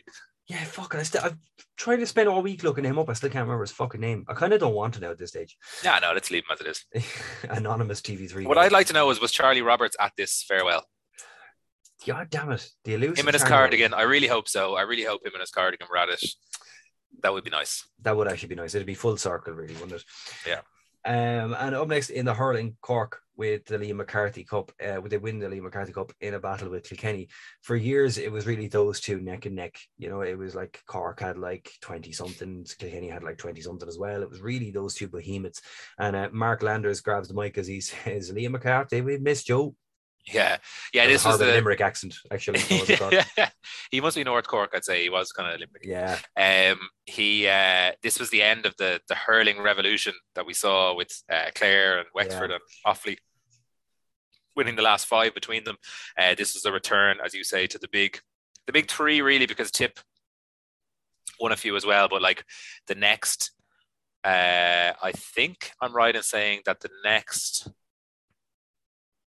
13 years, including 99, 14 years including 99, were all won by Cork, Kilkenny, or Tip Yeah, uh, who were already were the big three. Um, they were. and uh, and yeah, this is a return to that. So the hurling revolution, these the big three had caught up with the new trends that had got Clare and Wexford and Offaly to the top, and uh, and now uh, we're biting back. So we're in Mm. for a long domination, mostly by Kilkenny, but Mostly. yeah, as you say, Cork were our big rivals at this for the next six years or so, uh, certainly, and they won a Mm. few as well. So uh, yeah, not a great game. Thirteen points to twelve uh, in, Yeah. the, in the rain, uh, so not one for the purists, but interesting, actually notable, I think, for the fact that this is the first presentation we've probably seen being made on the pitch. Um, so they they for both games, the football as well, they erected a platform in the middle of the pitch like they do in soccer. Yeah, say, I thought that was and they weird. celebrated there. That didn't last very long. I think it was because the Hogan Stand was being redeveloped at the time. That. Um, but it it it briefly uh, stopped the the classic GAA pitch invasion, uh, Yeah. which uh, which is still stopped. To be fair, they just they just now presented in the Hogan Stand with, modern safety, health and safety. You're not Yeah. anymore. But uh, but um, yeah, that was notable for that. I think. And uh, also in the football, Meath footballers take home the Sam Maguire. Um, and then we close out the millennium with a shot of the solstice as a select few people get to witness the occasion and candles are sent out to every home in Ireland. Do you remember these candles? Yeah, I think I think My I- dad I- still has one. yeah, I think we still have it uh, in a in a press um, in my mom's kitchen. Yeah, it's definitely it's definitely. I know the press. It's where she keeps the medicine, and it's definitely because I've come across it many times. It's like paracetamol, ibuprofen, Yeah, do you know, I- candle. I, I we have one in our house now, so I assume everyone has it. It's just the box where all the medicine is. You know, all the little like gone off paracetamol and whatever else you have in there. Like Yeah. gets thrown in there. And uh, we had a box up in a press over our oven. Uh, it was kind of uh, uh, the oven's kind of not in the wall, but like you know, in a in a unit. There's a, just one press on top of it, and that's where that stuff was kept, along with like random shit. One of which being the Millennium Candle. Which will be there until my parents move or we clear it out at some point. It'll be there till the next millennium. Like I, yeah, Yeah. I because I, I, I remember that millennium candle in our house. I, I want to say it was kind of a shade of green as well. Uh, in like the casing in it was green, and uh, because every time like every time you would look for something that you haven't seen in a long time in our house, you would look in that press and you would come across the fucking millennium candle. It's like, why do we still have this bloody thing? so you probably like I'd say everyone lit it that New Year's Eve, and then like Obviously, you blew it out, and then just never again, never Yeah. again. It just was like it's too big and unwieldy to just be a room candle, you know. That's the that's the candle your nanny lights when she's praying for an absolute miracle. Yeah, Like, that's the last resort candle. Like if you pass your drive, if you failed your driving test 12 times, you're going for the 13th. That's the candle she lights. that's the one. Um, and then we also see a new bridge been put across the Liffey.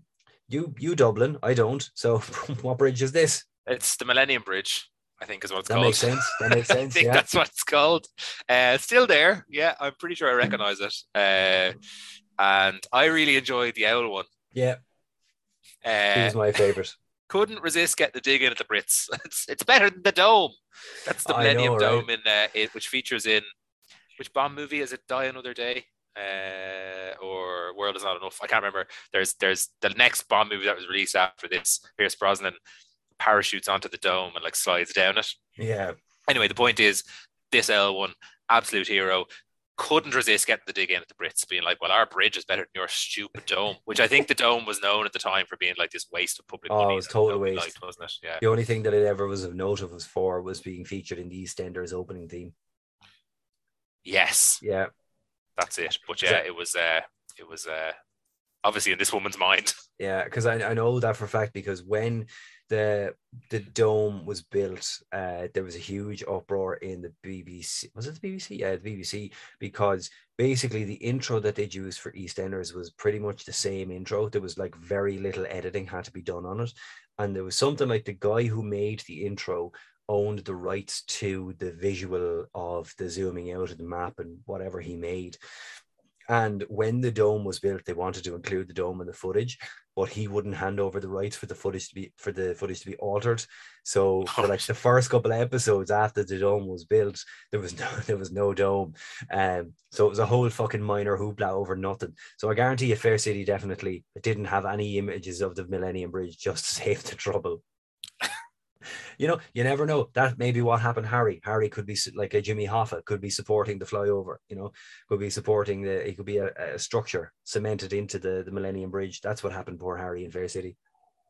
Oh, that's definitely it. That's The- definitely it. The, the rag got him. Yeah. Uh, and uh, we close out then with a shot of the Millennium celebrations across the world as the Eiffel Tower fucking explodes. Uh, while in Dublin, we get Pat Kenny doling out kisses.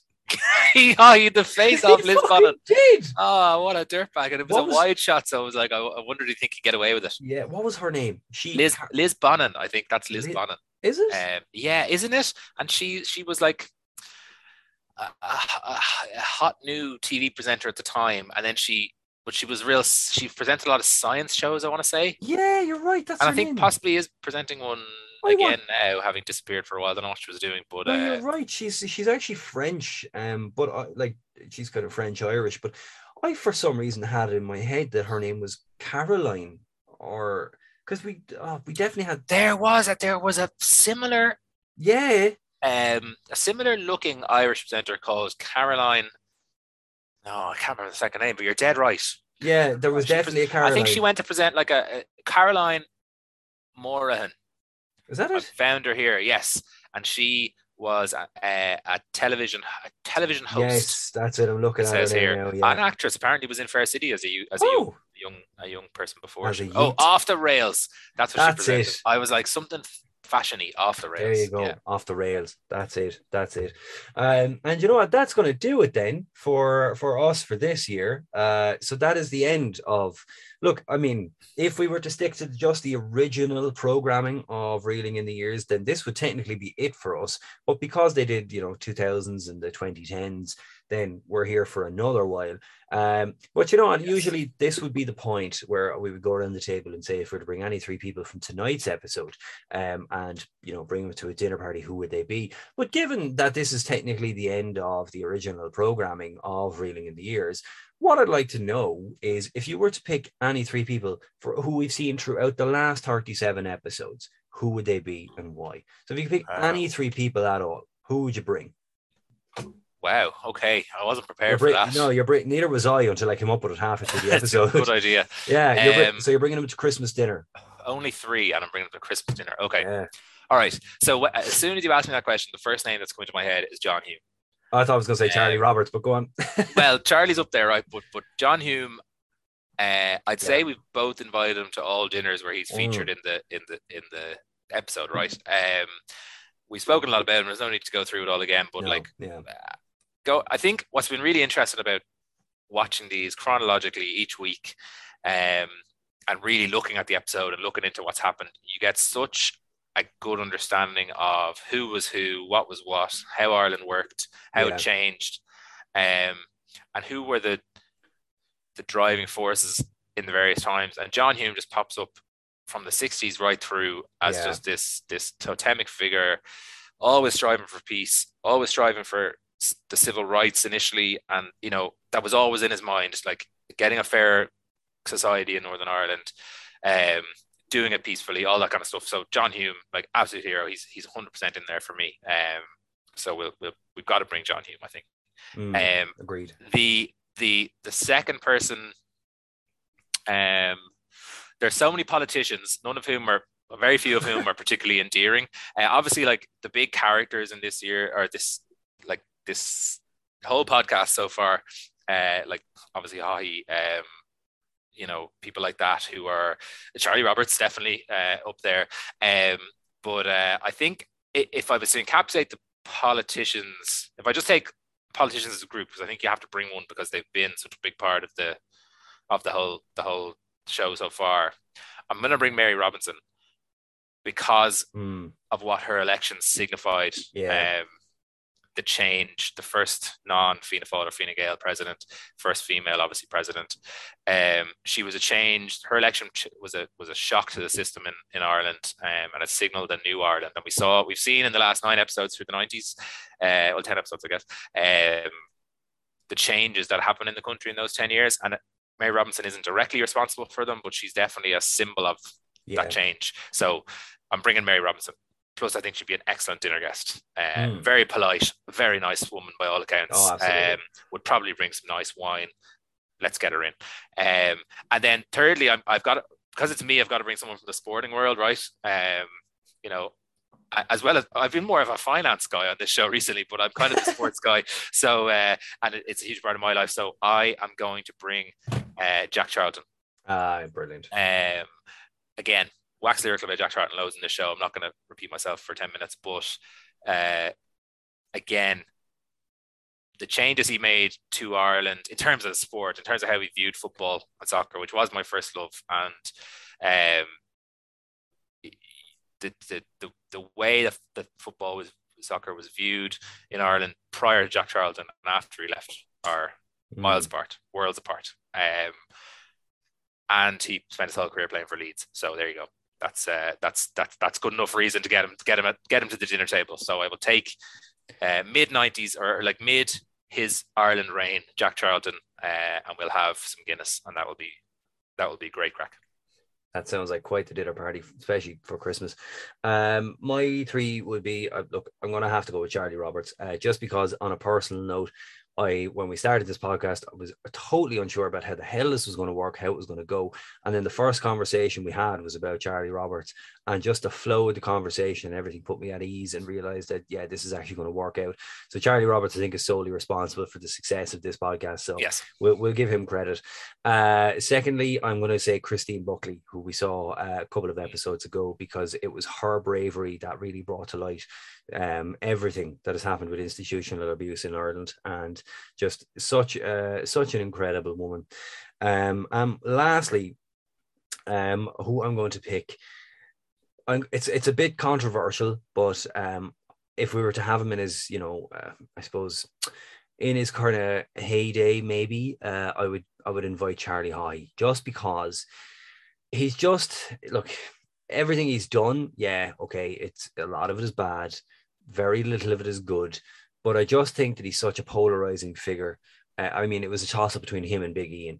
And I was going to say him and yeah. Big Ian are the two mainstays of what we've just watched. They're obviously Yeah. like, oh, he's not in the rest of the series at all. Paisley is obviously a lot older. When we get Yeah. to the thousands, he is in it in the first decade, but obviously they're both uh, both dead now. But yeah, they are they're they're they're the two recurring characters and recurring villains along with Bishop Casey, uh, Yes. Yeah. who hasn't recurred for a while since No. Annie Murphy.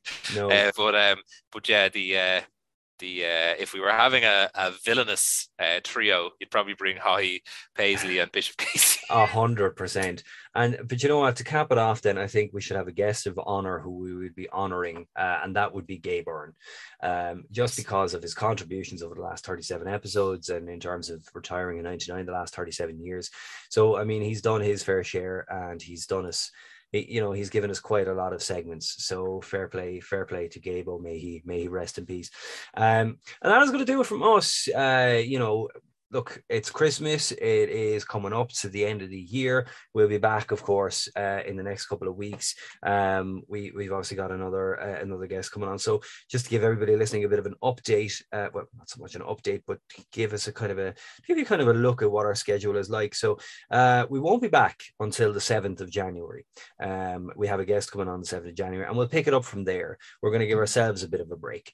Um, so look, obviously it's unfortunate Blaine couldn't join us tonight. However, thank you once again to Simon for joining me. It's been uh, it's been a pleasure over the last year because I mean it's coming up on a year pretty much. Sure is, yeah, sure uh, is. And it's been it's been quite the adventure. And look, we still have plenty more episodes to go. We've actually got another was it another 20, 2019, 20? We've got 20 episodes, yeah, to yeah. go. A new millennium, new millennium very different, yeah. Reeling in the Years style uh, Absolutely. coming. Um which we'll delve into uh, during the during the, the, the relevant episodes. But yeah, Kieran, look, it's been an absolute pleasure uh, to spend my Fridays in 2021 or uh, some other days also. Uh, yeah. chatting away, chatting shy about reeling the years with you.